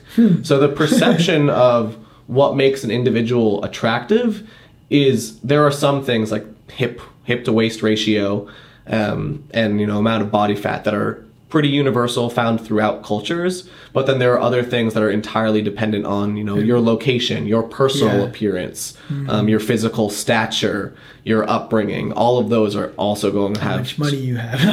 yeah, and that's because that changes right resource value. Mm-hmm. So you might not have perceived traits that would be like genetically appealing, but your resources of money are going to mean that you're also still a secure mate because you can provide for that Mm. Wow. individual. So yeah, money does become right. We all want to say like, oh, we don't care about money, but part of us cares about security Yeah. in some way or another. it's like in us. Mm-hmm.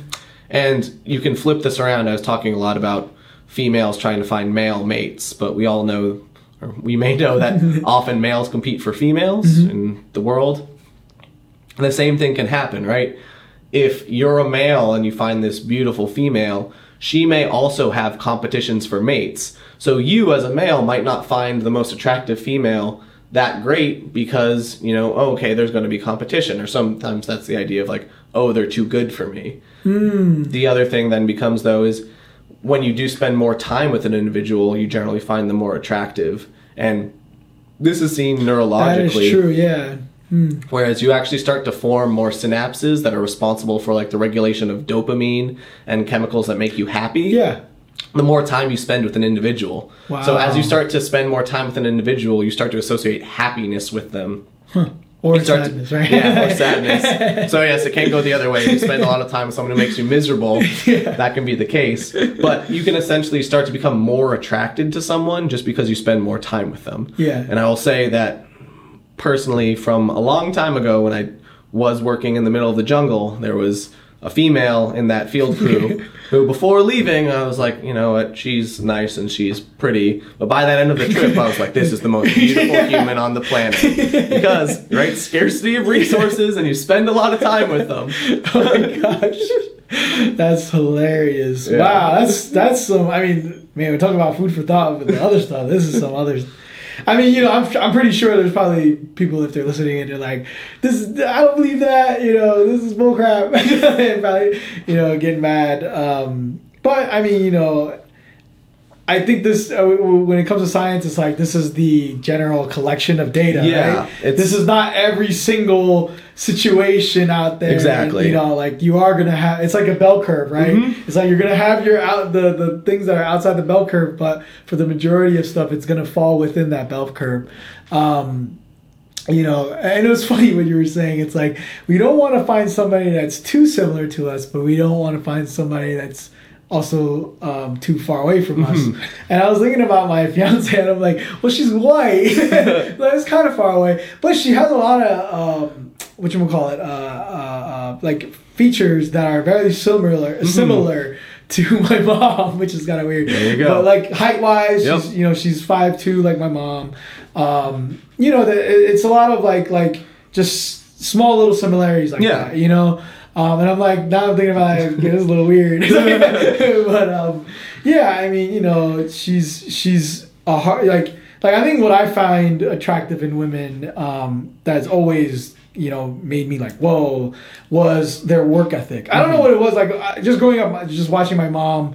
This is gonna get really weird. Is- I mean, my mother like she works so hard. She, Yeah. she works from like five in the morning. She works till like six p.m. and then uh, and then you know as kids growing up, she would come home take care of us. You know, um, I didn't always have a good relationship with my mother, but that was something that I always looked up to her about. And anytime I saw like an attractive girl that just kind of like had everything handed down to her, was always like like I could care less of how pretty you were. Like, Yeah. You just I have no interest. You know. Um, I think what I was looking for was a woman that was, um, you know, passionate about um, pursuing after something. You know, not to say that my mom had a dream or anything like that. She was just trying to take care of her kids, right? Uh, which, which you know, in itself is you know uh, beautiful. Um, but I think for myself, just seeing that hard um, immigrant, you know, um, work ethic, it was like my future spouse will also be somebody that you know works hard. I think I found you know um, a couple of those attributes in my fiance. I mean, obviously she grew up differently. She's slightly different, but she does work very hard. You know, it's it's different, but it's it's a it's it's still very similar in a sense, right? Yeah. It's like not too different, but still slight, slightly similar.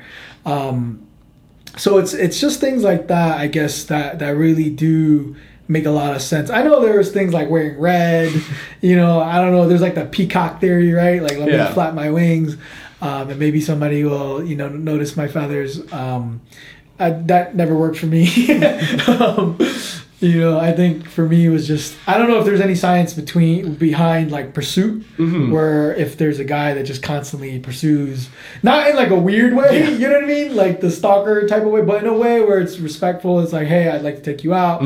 Um, you know, that's what I did with my fiance was I just kept trying. She, she uh, our first interaction was she. I thought she was ignoring me, but she just had no it, over her, for her. It was just completely over her head Yeah. right? So for me, I was like, oh, she's ignoring me. ah, this is driving me crazy, right? Um, you know, and, and I had to keep pushing. And at the end of the night, I was just gonna be like, whatever, I'm gonna go home. But I told myself, nah, something special about her. I have to say something. So I, I just was like, hey, um, if I if if would you be against me coming up because she, she lives in New York. Uh-huh. I was like, would you be against me coming up to New York City or I mean, I'm sorry, New York. She lives in New York State. Um, she says New York City, but it's really not.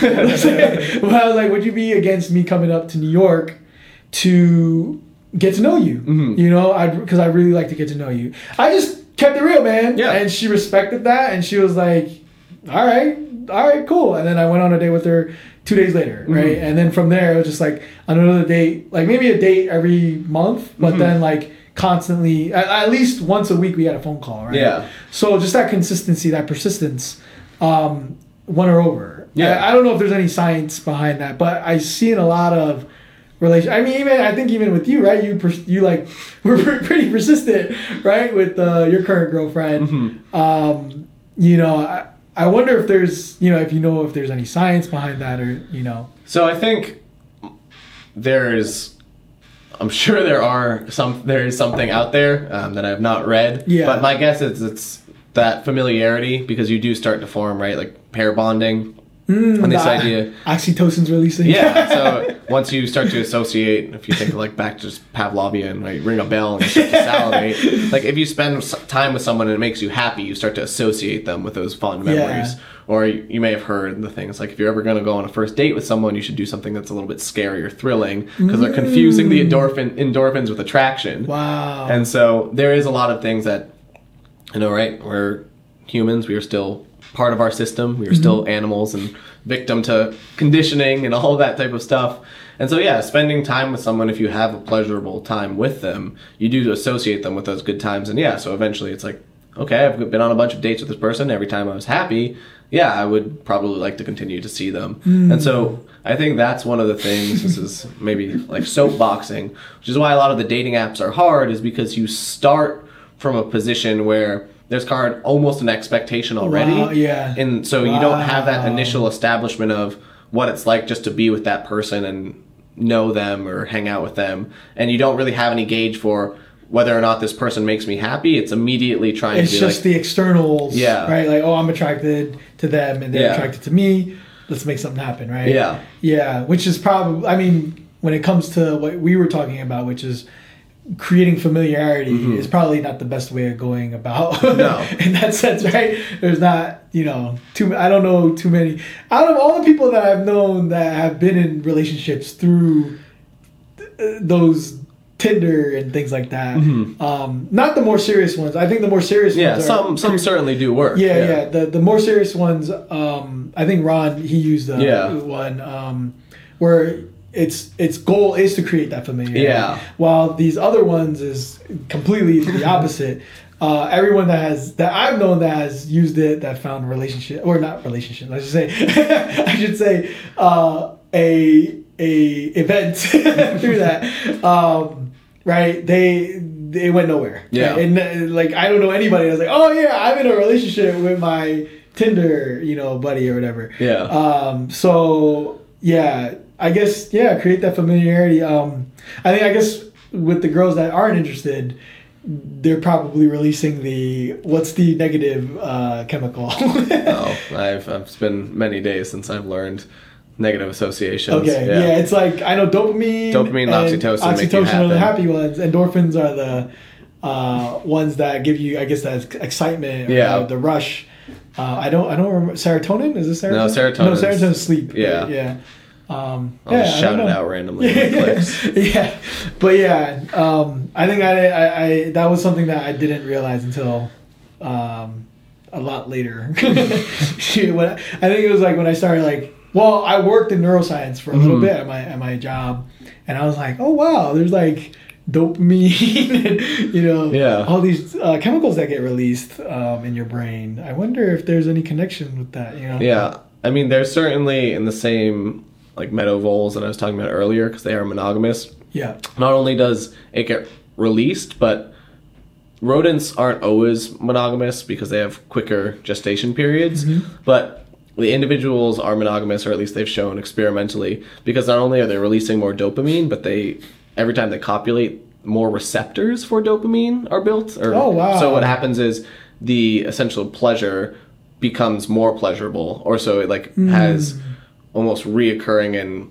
and increasing like sensation. So that's why Yeah. basically like as they stay together, it gets more gets and more deeper. reinforced. Yeah. Yeah. reinforced and deeper. Yeah. And so I think there's probably someone out there who knows like the exact mechanisms, um, but that's why we find someone the more time we spend with them, especially if we're Yeah. intimate with them, we find them more attractive because we are That is true. building this kind of neurological response to Mm-hmm. like okay every time we see them right oh they're more attractive or I like them more each day Wow. and yeah. so part of it is Wow. you know just that response That's really interesting. Um, I guess getting into with that whole idea. I mean, even thinking about uh, what you're saying, like even like when I think about like maybe something on the lines of that quick, you know, burst of attraction. Uh, even with like something like pornography or something like Mhm. that, right? Like in the end, it kind of leaves you yeah right into this like low phase right where you're kind of like okay well well it was just a spike Mhm. right um but i guess in in relationships you're getting or, or that that where you're building that reinforcement Yeah. it's like you know like you're you get into a fight but you still love that person like you Mhm. still realize like okay I, I still care about them let me work this through, Yeah. right there's still that um, but with everything else with this whole tinder stuff and um, these quick fixes of just this burst of uh, dopamine and then it just disappears it, i mean it's almost like a like doing drugs Yeah. right like like yeah and then you probably need more and more you know to keep fueling it i guess but um getting i guess getting from that that animal you're talking about you spoke a lot about mo- monogamy mm-hmm. um, I know there's this movement now where it's very like, oh, you know, animals don't get married. Like, I'm just gonna sleep with you know as many people as I can because I, you know, polygamy uh, is where it's at. You know, and I wonder if there's science, you know, real science that backs because I, I know they use. It's almost like the um, what's that diet? The paleo diet. It's Mhm. like, oh, oh yeah, um, this is healthy because our, you know, the cavemen ate like this, Yeah. and it's like. Cavemen, like, Cavemen died at the ripe age of 20. yeah, it's like, wait a second, um, cooking is very good to do. Yeah. you know, um, so you know, it's kind of like having that kind of like science, but not real science based. Um, you know, information where it's like, oh well, our forefathers were weren't monogamous, so why Yeah. should we be monogamous? I'm I'm wondering if there's any connection with science, like you said, right? You connect deeper. Think, Mhm. Is there anything that proves the poly- polygamist point of view? so part of it is tough because there are is a lot of cultural influence through that too, and a lot of that has to do with resource availability. So, with animals, we see just about every form of mating system you can think of. We see uh, socially monogamous but sexually promiscuous, which means that although these two individuals will be, you know, exclusively maybe raise young together or mate together, or display, defend territory together the whole time, they may actually be copulating with other individuals outside of that pair. Um, you see, you know, polyandry, polygamy. yeah. So you see things where, you know, there will be a single female with multiple males, you'll see a single male with multiple females. And Harlots. with yeah, with, with humans it's hard because part of it is cultural, but Yeah. in a lot of these places you'll also see it's resource dependent. So Hmm. the kind of prime examples I see of matriarchal societies where there's a single female that has multiple husbands is it's either in Tibet or Mongolia, but essentially it's in a very resource scarce environment. So what happens is the limiting factor becomes the amount of resources. So females can't have tons and tons and tons of babies because having a baby is very resource demanding on that female. Hmm. So what happens is a female only may be able to have one child every so often, and she's only able to do that because multiple males band together in order to give her enough food and give that child enough food. And so what ends up happening is one male could never have a child with one female hmm. because they wouldn't that one male wouldn't be able to provide enough food for that female. So the female is now the limiting factor. So basically all these males work together and essentially will trade off having offspring with this individual. So that's a system, right, where you see this kind of matriarchal society, and you do see a polygamous kind of grouping because it's resource limited. However, in resource rich environments, you see kind of that's where you see like the idea of like the harem, right? A single male with multiple females.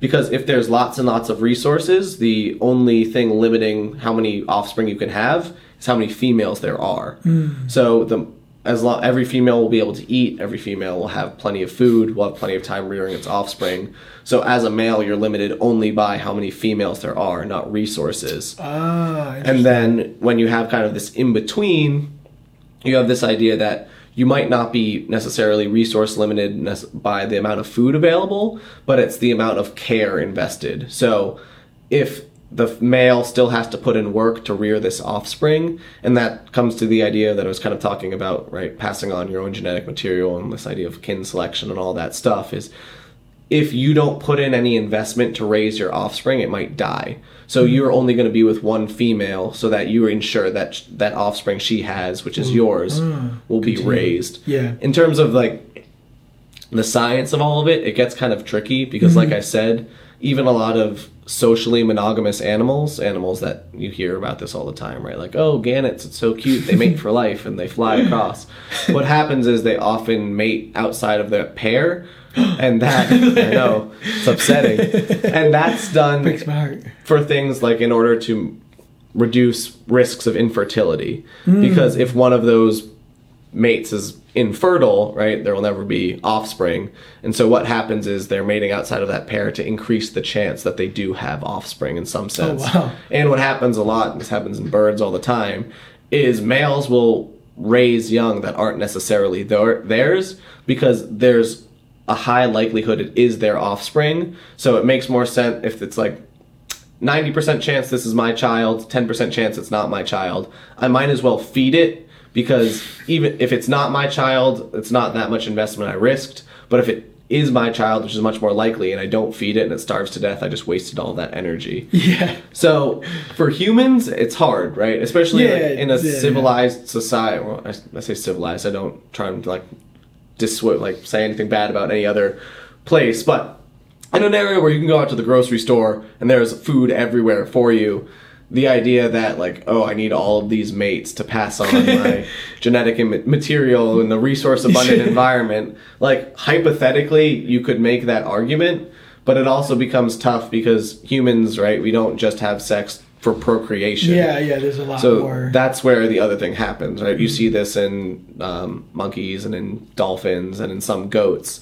Then it's a whole different question because the other thing, right? We like the release of endorphins, we like the release of oxytocin, we like, we like the release of dopamine. And so if we have an activity that releases those chemicals, Yeah, we're gonna do it. We're gonna do it. so part of that is separate. It's not saying like, oh, this is what animals do, because most animals do not just you know copulate for pleasure. Most of the time, they're doing it to procreate. So trying to liken it to oh, what all these other animals do, it's like no, this animal is polygamous because it's trying to maximize its fitness. It's really all Mm. it comes down to, maximizing the number of offspring you have. Hmm. If that means that okay, I have to work together with other males to share this female because it's the only way I might have a child, that's what you're gonna do. If it's I'm gonna mate with every female I see because the females don't need help rearing the young, and that's gonna increase my chance of having a child. That's what you're gonna do. gonna do, yeah. If it's I'm gonna only mate with one female and I'm gonna help that one female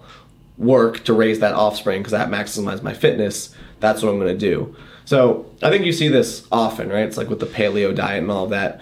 People like to take One piece. snippets of Yeah. science, and this is what I was saying earlier of trying to be more scientifically literate, or at least more literate in any field, is you can almost make any argument you want if you take a certain piece of information. Yeah. It's confirmation bias. Taking like- things out of context and yeah such. and so i think that for humans and mammals right uh, monogamy is common in mammals but it's not exclusive in mammals monogamy is common in primates but it's not exclusive in primates so yes you can make an argument probably for either side right Yeah. Like, oh look at other primates they're promiscuous they do that i'm a primate i'm not very removed from the system or look at all these other primates you know they're monogamous you should be monogamous.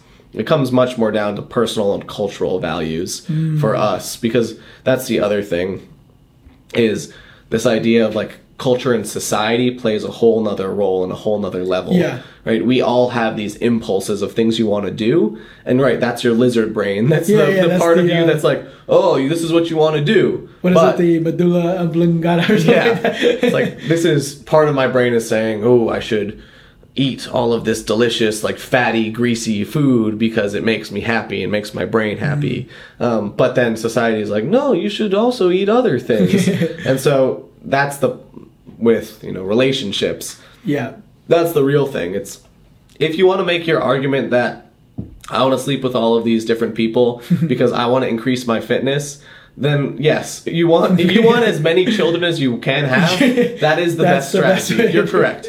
That I, I can't really Yeah. argue with it. We're in a resource-rich environment. You want a lot of children. That's your best bet. I don't want to. But but if you're if you're trying to justify it as like this is the lifestyle I want to have because other animals do it, it's like okay, well that's a different situation because you're not you're not doing this to procreate. And I'm not saying that you're, what you're doing is like wrong or inherently a problem, Yeah. but I'm saying that you know what you should say is like I'm doing this because it's what I enjoy, not I'm doing this because this is what science tells me I have to do. Yeah, yeah, It's kind of taking you know just admit what you're doing. You Mm-hmm. shouldn't need an excuse or a justification for how you act. You yeah, should, and then and then putting others people down. Yeah. Because they're not doing it. yeah, exactly. Like it shouldn't be. It's like this is your personal I choice. above being because I am doing this. yeah, exactly. So yeah. Um, what about science when it comes to confidence, enthusiasm, charisma, um, pheromones? You know, Hmm. increasing these things.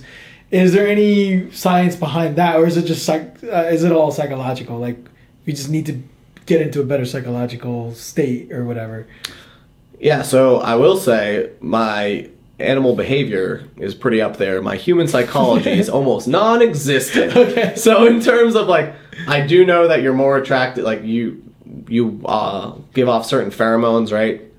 Given doing certain activities, and people find certain pheromones more or less attractive, and that typically comes to the same idea Oh. of finding someone who releases pheromones similar to you, not too similar, Oh, but also not too dissimilar. But in terms of like confidence i mean posturing is one thing i can talk about and right in general if you can make certain postures that make your shoulders and your chest look wider and yourself look taller right it's kind of the idea of like honest signaling Sexy. yeah it's it's like a larger body mass generally indicates you can eat more food you're typically stronger so you can probably defend more territory Hmm. and so if you make yourself appear bigger that is more attractive because it's like you can't fake On both size sides or just men? for generally for generally men. generally men, Like you can't make yourself artificially larger, right? So standing up tall, puffing your chest out is seen as attractive. So are It's those the imaginary lat syndrome? invisible lat syndrome? Yeah, that could be something they're doing. In terms of like why confidence is attractive, that's something That's that a whole different yeah, ballgame, it's, uh, I think that's much more like the Psycho- psychology, psychology. realm. yeah. Yeah, I think that it probably has something to do with like social hierarchy and dominant structure. Mm. But that's a whole like we. Yeah. with a lot of animals you can like I said the David score it's just direct conflict. Who yeah. won? All right, dominant, won. less Yeah. dominant. With with humans, it's this whole other mind game, and that's you're taken into a lot of things that I'm like eh, I'm kind of Mm-hmm. Aware of, but yeah, Way not- more complex. yeah, exactly. Yeah. So I guess the general rule of thumb is live in a place where there's not many of the opposite sex. It'll right? make That's you the- more attractive. Right, make you more attractive. Stick your chest out. Walk with your you know head up high. Um, yeah, and try to create these uh, positive you know connections. Mm-hmm. Well, I mean, there you can also land in the friend zone, right? so Yeah. there's got to be like positive, attractive Yeah, connections. because that's the the other element is one thing that I think everyone would like to say is they're like, oh, I'm not shallow, it's not this, but yeah, ultimately having you need a level of physical attraction to Mm-hmm. someone because that's part of this like grand scheme, right? We're all programmed to procreate, Yeah. pass on our genes in some sense, Yep. and so if you're not attracted to them at all. Then Makes that becomes a little yeah, difficult. Becomes, becomes different. You need at least baseline level of attraction, and that attraction may grow over Yeah. time. But it's very hard. yeah, through emotional mm-hmm. connections and neural. Yeah, It's mm-hmm. very hard to form a relationship with someone that you have no attraction to. yeah, yeah. That is. uh I mean, again, it's not impossible, mm-hmm. right? It's it's the bell curve. Mm-hmm. Yeah, it's very difficult. Yeah, yeah, we're talking bell curve here. So the the guy that's like, oh man, Sheila, I'm a, I can get a chance. It's like, yeah, I mean, there is a chance. Yes, yeah, exactly. Yeah. But you, you might not be in that. You might not be in that bell curve. You Yeah. might outside. Just gotta, you know. Hopefully, there's another thing that you can add to, Mhm. uh, you know, boost everything else that Sheila's looking for. um, the Sheila's an uh, imaginary person. I don't know why I even thought of that name, but um, I don't even think I know any Sheilas. But um, all right, cool. So we're getting to the end of the episode, um, and I always close off with this last piece, which Mhm. is something that makes you or that is quirky about you. Okay. Something that not many people know about you. Um, not that you're embarrassed by it or whatever, Mhm. but just something you don't really talk about, but you do. Um, things you enjoy outside of the realm of stuff that you already do. Um, I know for for a very short stint, maybe like two or three weeks, you and me were playing League of Legends Uh-huh. for like, you know, we'd come home from training and be like, all right, Yeah. let's let's get on a team, let's go. Yeah. You know, and I think I made it to like level six or seven or something Yeah. like that, but that died real quick. Um, I just lost interest in the game. Yeah, it wasn't a Uh, priority. yeah, it's, it was it's fun, but it not- was fun. Yeah, it just wasn't. Uh, at one point, I was like, "Oh man, I'm gonna get real good." Yeah. yeah, I'm about to, I'm about to be Korean level right here. Yeah. you know, but um, thousand clicks per minute. yeah, yeah, my APM is gonna be 250. Yeah.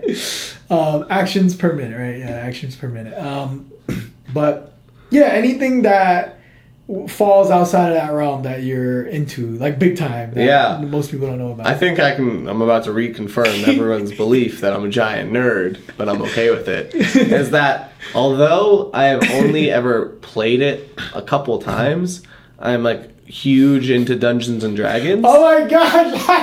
Yeah. I would have never guessed. Yeah. So the the oh, issue is snap. when D and D. my older cousin was very into it. Do you like paint them and stuff? Like No, oh, okay. so that's the thing. Like, I don't have any figurines. I have the books. I have like five books. I know you're really into board games. I didn't know Yeah. you were into D and D. I'm very into board games. I've never but- played. I, I don't know. So yeah, that's the thing. I had for the longest period of time, I've been very interested in it because the idea behind it sounds interesting. I've played a lot of video games that are based off of it. Like they use the same rules, but instead of rolling a What, dice, what are right? some games? So uh, a lot of like RPGs, like if you've ever played any of the Baldur's Gates. Oh, that's from. that's all based on oh, I Dungeons didn't and know that. Dragons. Yeah, Baldur's Yeah. Gate was pretty big back in what, like the 2000s? or Yeah, so all of that, it's actually they're using directly Direct the Dungeons the- and Dragons yeah. rules. So like all that. the classes and any game that has the attributes you were talking about, right? Strength, charisma, Mm-hmm. wisdom, intelligence, and dexterity. Those are all Dungeons and Dragons skills. So that's where that came Oh, from. So almost every modern RPG has its Even roots. Fallout, I guess, is Yeah. D&D. has its roots there.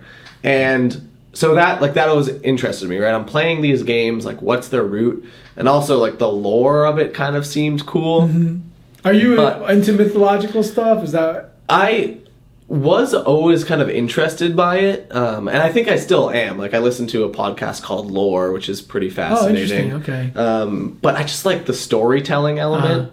And so it actually wasn't until last year that I played my first game because I just Oh said, "Oh my gosh. Let's like, just do it. whatever. Yeah, I just committed. I was like, all right, time to take this Oh deep nerd gosh. thing off my chest. And I was, I just told my friends, I was like, hey guys, I want to play D and D. And like, I Are these got- your lab mates? um, I did, I did it with actually my friends from college. So like on a group chat. Were and- they at your fight when we all went to? Um, Yeah, a couple of them were. Okay, okay, yeah. yeah, yeah. yeah. So I was like, I'm gonna do it. And of course, I got about the response. Like, a lot of my friends also are a little bit nerdy. Well, they're they're also doctors and Yeah. stuff, right? Like they're not Yeah. like like do nothing Yeah. guys. Like they're doctors and yeah. all that. And so I got about an equal split between like half of people like, no way, and the other half were like, yeah, let's do it. And it became fun for a lot of reasons because it was a really good excuse. We all kind of live across the country now to set like an hour or two aside each week, and we would just do it over Skype. Oh, really? And so wait, wait, wait, how do you even do that? Like, how do you? So you don't there's there's like websites you can use it for, or we would just use uh, like a dice rolling app, and then we'd use like Discord, which I think is a website. Oh a yeah, Discord. Yeah, yeah. And so I use that for crypto stuff. the way the game works is essentially someone just tells a story, and of course, when you look at the rule book, it's like trying to read the rules for American football. If you just read the rules for American football, you'd be like, "What is this game?" but when you see it played, it's not that It's hard. not that difficult. Yeah. And so what That's happens funny. is you're like you're telling a story, and then everyone Who's else. the who's the um? You're the. I am I am the dungeon master. How can I? I just want to watch. I just want to watch a, a, a game play. Yeah. and so what happens is you tell a story, and then everyone else gets to react, and it's really fun because the way it works is instead of me just dictating exactly what happens, you get to tell me what you like to do. Depending on how you roll and your stats, that influences the story. Wow. So you get a lot of unexpected results, and I think it becomes very fun when you're working with a group of friends because you're all, you know, you know how each other will react to a situation. But the very first time I ever played, I had spent, you know, a couple hours reading. You have like a monster manual and all this stuff. It's like, oh, I'm gonna spend all this time on making the best story. Oh, you actually have to make. the Yeah, story. there are pre-made oh. stories Oh, that you can buy, but I just wanted to try because I wanted to try it Yeah, out. yeah, yeah. And so I had this best idea, and I played video games. I know how they start, and so I started. All my friends are in an inn because that's, how you start. and a villager came up to ask a question, and he was supposed to set the whole tale. And the first thing my friend did was stab him in the stomach. and what happens is because it's all based off of dice rolls, I can try to be like, no, that doesn't work. But if they roll well enough, I have to be like, you have to. He died. yeah, so Yeah. that's exactly what happened. I was like, well, he's dead now. And they're like, what's in his body? No journey. Yeah, and so then I had to spend the next like 40 minutes being like, well, how can I get them to go where I needed them to go? And so you get a lot of stuff like that that's a little strange. It's also just interesting to, you know, pretend you're in a different world or you can do different things. That's different so things. funny. Wow. Yeah, and it's like I said, it's a really good excuse to like get together and talk. Also, throw one under the bus. Uh, Steve and Dan from the gym both play Dungeons and Dragons. No, Steve. Okay, I mean Dan. I mean yeah, he's married now. Yeah. He's probably like looking for things to do. Yep. But Steve, Yep. I can't imagine Steve because he's a hardcore party Yeah. animal. So it's a, it's a secret. Everyone out there listening, just, just try it. Pick up a book. Steve, you play Dungeons and Dragons. Yes. I'm gonna knock on you with that for next month or two. Um, I wonder if Ron plays Dungeons. It's like a. I think the thing is, the other when I first posted like this idea to my friends, like half of them are like, "Yeah, we've been wanting to play, but we're all too embarrassed to ever admit it." So I think. I think there's probably more people out there. And the New Yorker put out an article recently, which was a little depressing but interesting. And it was about the resurgence of Dungeons and Dragons and this idea that it was really, really big in the 80s. That's, that's when it first came out. yeah, I think it was like in the movie. Uh, what was it? Stranger Things. Yeah. I mean, the movie, the the series. on. Yeah, and so it came back out in Stranger Things, and they released like the new. It's on like the fifth edition, and so basically, this New Yorker article was talking about this resurgence and this idea that you know people are a lot more into kind of cheap activities that they can do now, mm-hmm. and it's essentially like an open-ended source of entertainment that you don't have to constantly be buying things for. Mm. It's not like a video game where you need a system. All you really need is dice and one person who's willing to tell a story and then you can play this game. Like you can buy different books if you want specific stories or you want more information about a world. But it's a really cheap activity that does allow people to all kind of come together and can be done by just about everyone. Yeah. So it's like a inclusive but Yeah. strange thing to do. I know Alexa. Um, I think she's able to be a dungeon master. Huh. like, I, or maybe not. I don't know. Correct me if I'm wrong. Yeah, I have no idea. but- Whoever out there. Uh, but I saw a video of Alexa reading through a game, Huh. and I was like, "Okay, this is a little freaky." Yeah. but um, I mean, you, she'd have to be pretty intuitive to Yeah. the story, you know. Um, but you can. I mean, I guess you like you said, like you were saying. Oh, this guy came in. Mhm. Um, they were like, "Oh, I want to stab him." Like Yep. they can just say whatever. Yeah, so there's like there are rules set in place for a lot of different things, Mm-hmm. um, and of course you can stick directly to the rules, or you can kind of be as abstract as you want. And there's lots of games that are similar to Dungeons and Dragons. Um, they're generally called D20 games, so everything revolves around rolling a 20 sided dice. Wow. But like for instance, if what I could have done if I wanted to prevent that was to be like, oh, he's wearing armor, so you have to roll like a 26, which at their level they wouldn't have been able to do. or he's a ghost. Yeah, but like for the sake of that story, like the one of the things you should do is I have all of the information about this person before they meet him. So like if I wanted to make him a ghost, I should have said he was a ghost from the get-go mm-hmm. and then, you know, if they find that out on their own, but you don't want to go back and be changing facts. And so I just made him a person. And so they're like in the book, they're like average villager, this is what they should be. and my friends just wanted to murder the person and they rolled Let's just screw Jeff's game up. yeah, that was a, that was essentially like one of my friends his thing. So the, the reason I made my own story was because I was hoping to avoid something like this. So the whole town was set in a walled village. So it's like you can only go here. Like there's a giant wall, you can't get out. My friend was like, "I'll find a way to mess this up. Don't you worry." That's funny. Oh man. Well, Steve and Dan and um, and Jeff, I guess you guys can start. I mean, hey, I might.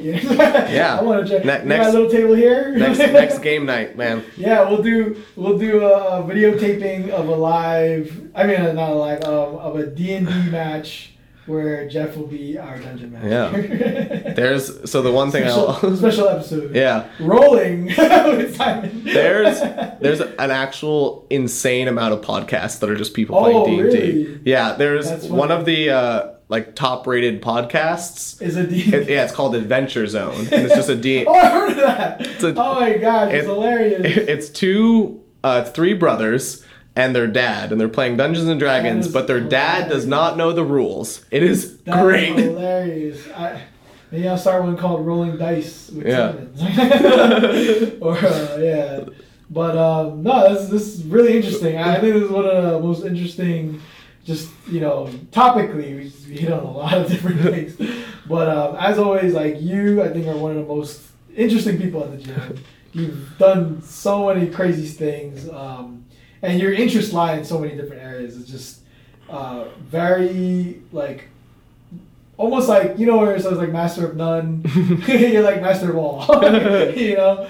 Um, yeah it's just you don't run into too many people like you. You know i think i think it's like so interesting to meet somebody that hits the the center where it's like athlete and you know uh, Einstein genius you know level, um, and then on top of that, you know, still have swagger, um, you know, good good social. I mean, decent social life. I mean, you're still you got yourself a girlfriend. You're doing uh, Dungeons and Dragons. you know, playing League of Legends uh, for a little bit, but um, yeah, I mean, you know, I, I, was very looking forward to this episode. Mm. Um, I'm really happy we got a chance to do this. So thank you so much. Oh, of Um, course, it was a lot of fun. Yeah, yeah, thank you, thank you. Yeah, uh, I'm trying my best. I'm I'm like the the podcast. You're the podcast dungeon master, yeah. I'm like leading the conversation. But um, yeah, get home safe, and I'll see you on the bats, man. Uh, certainly. All right. All right, there you go. Yeah. That's the episode. That's good. Right? It's fun. I, oh It no, is. I think it died. Oh no.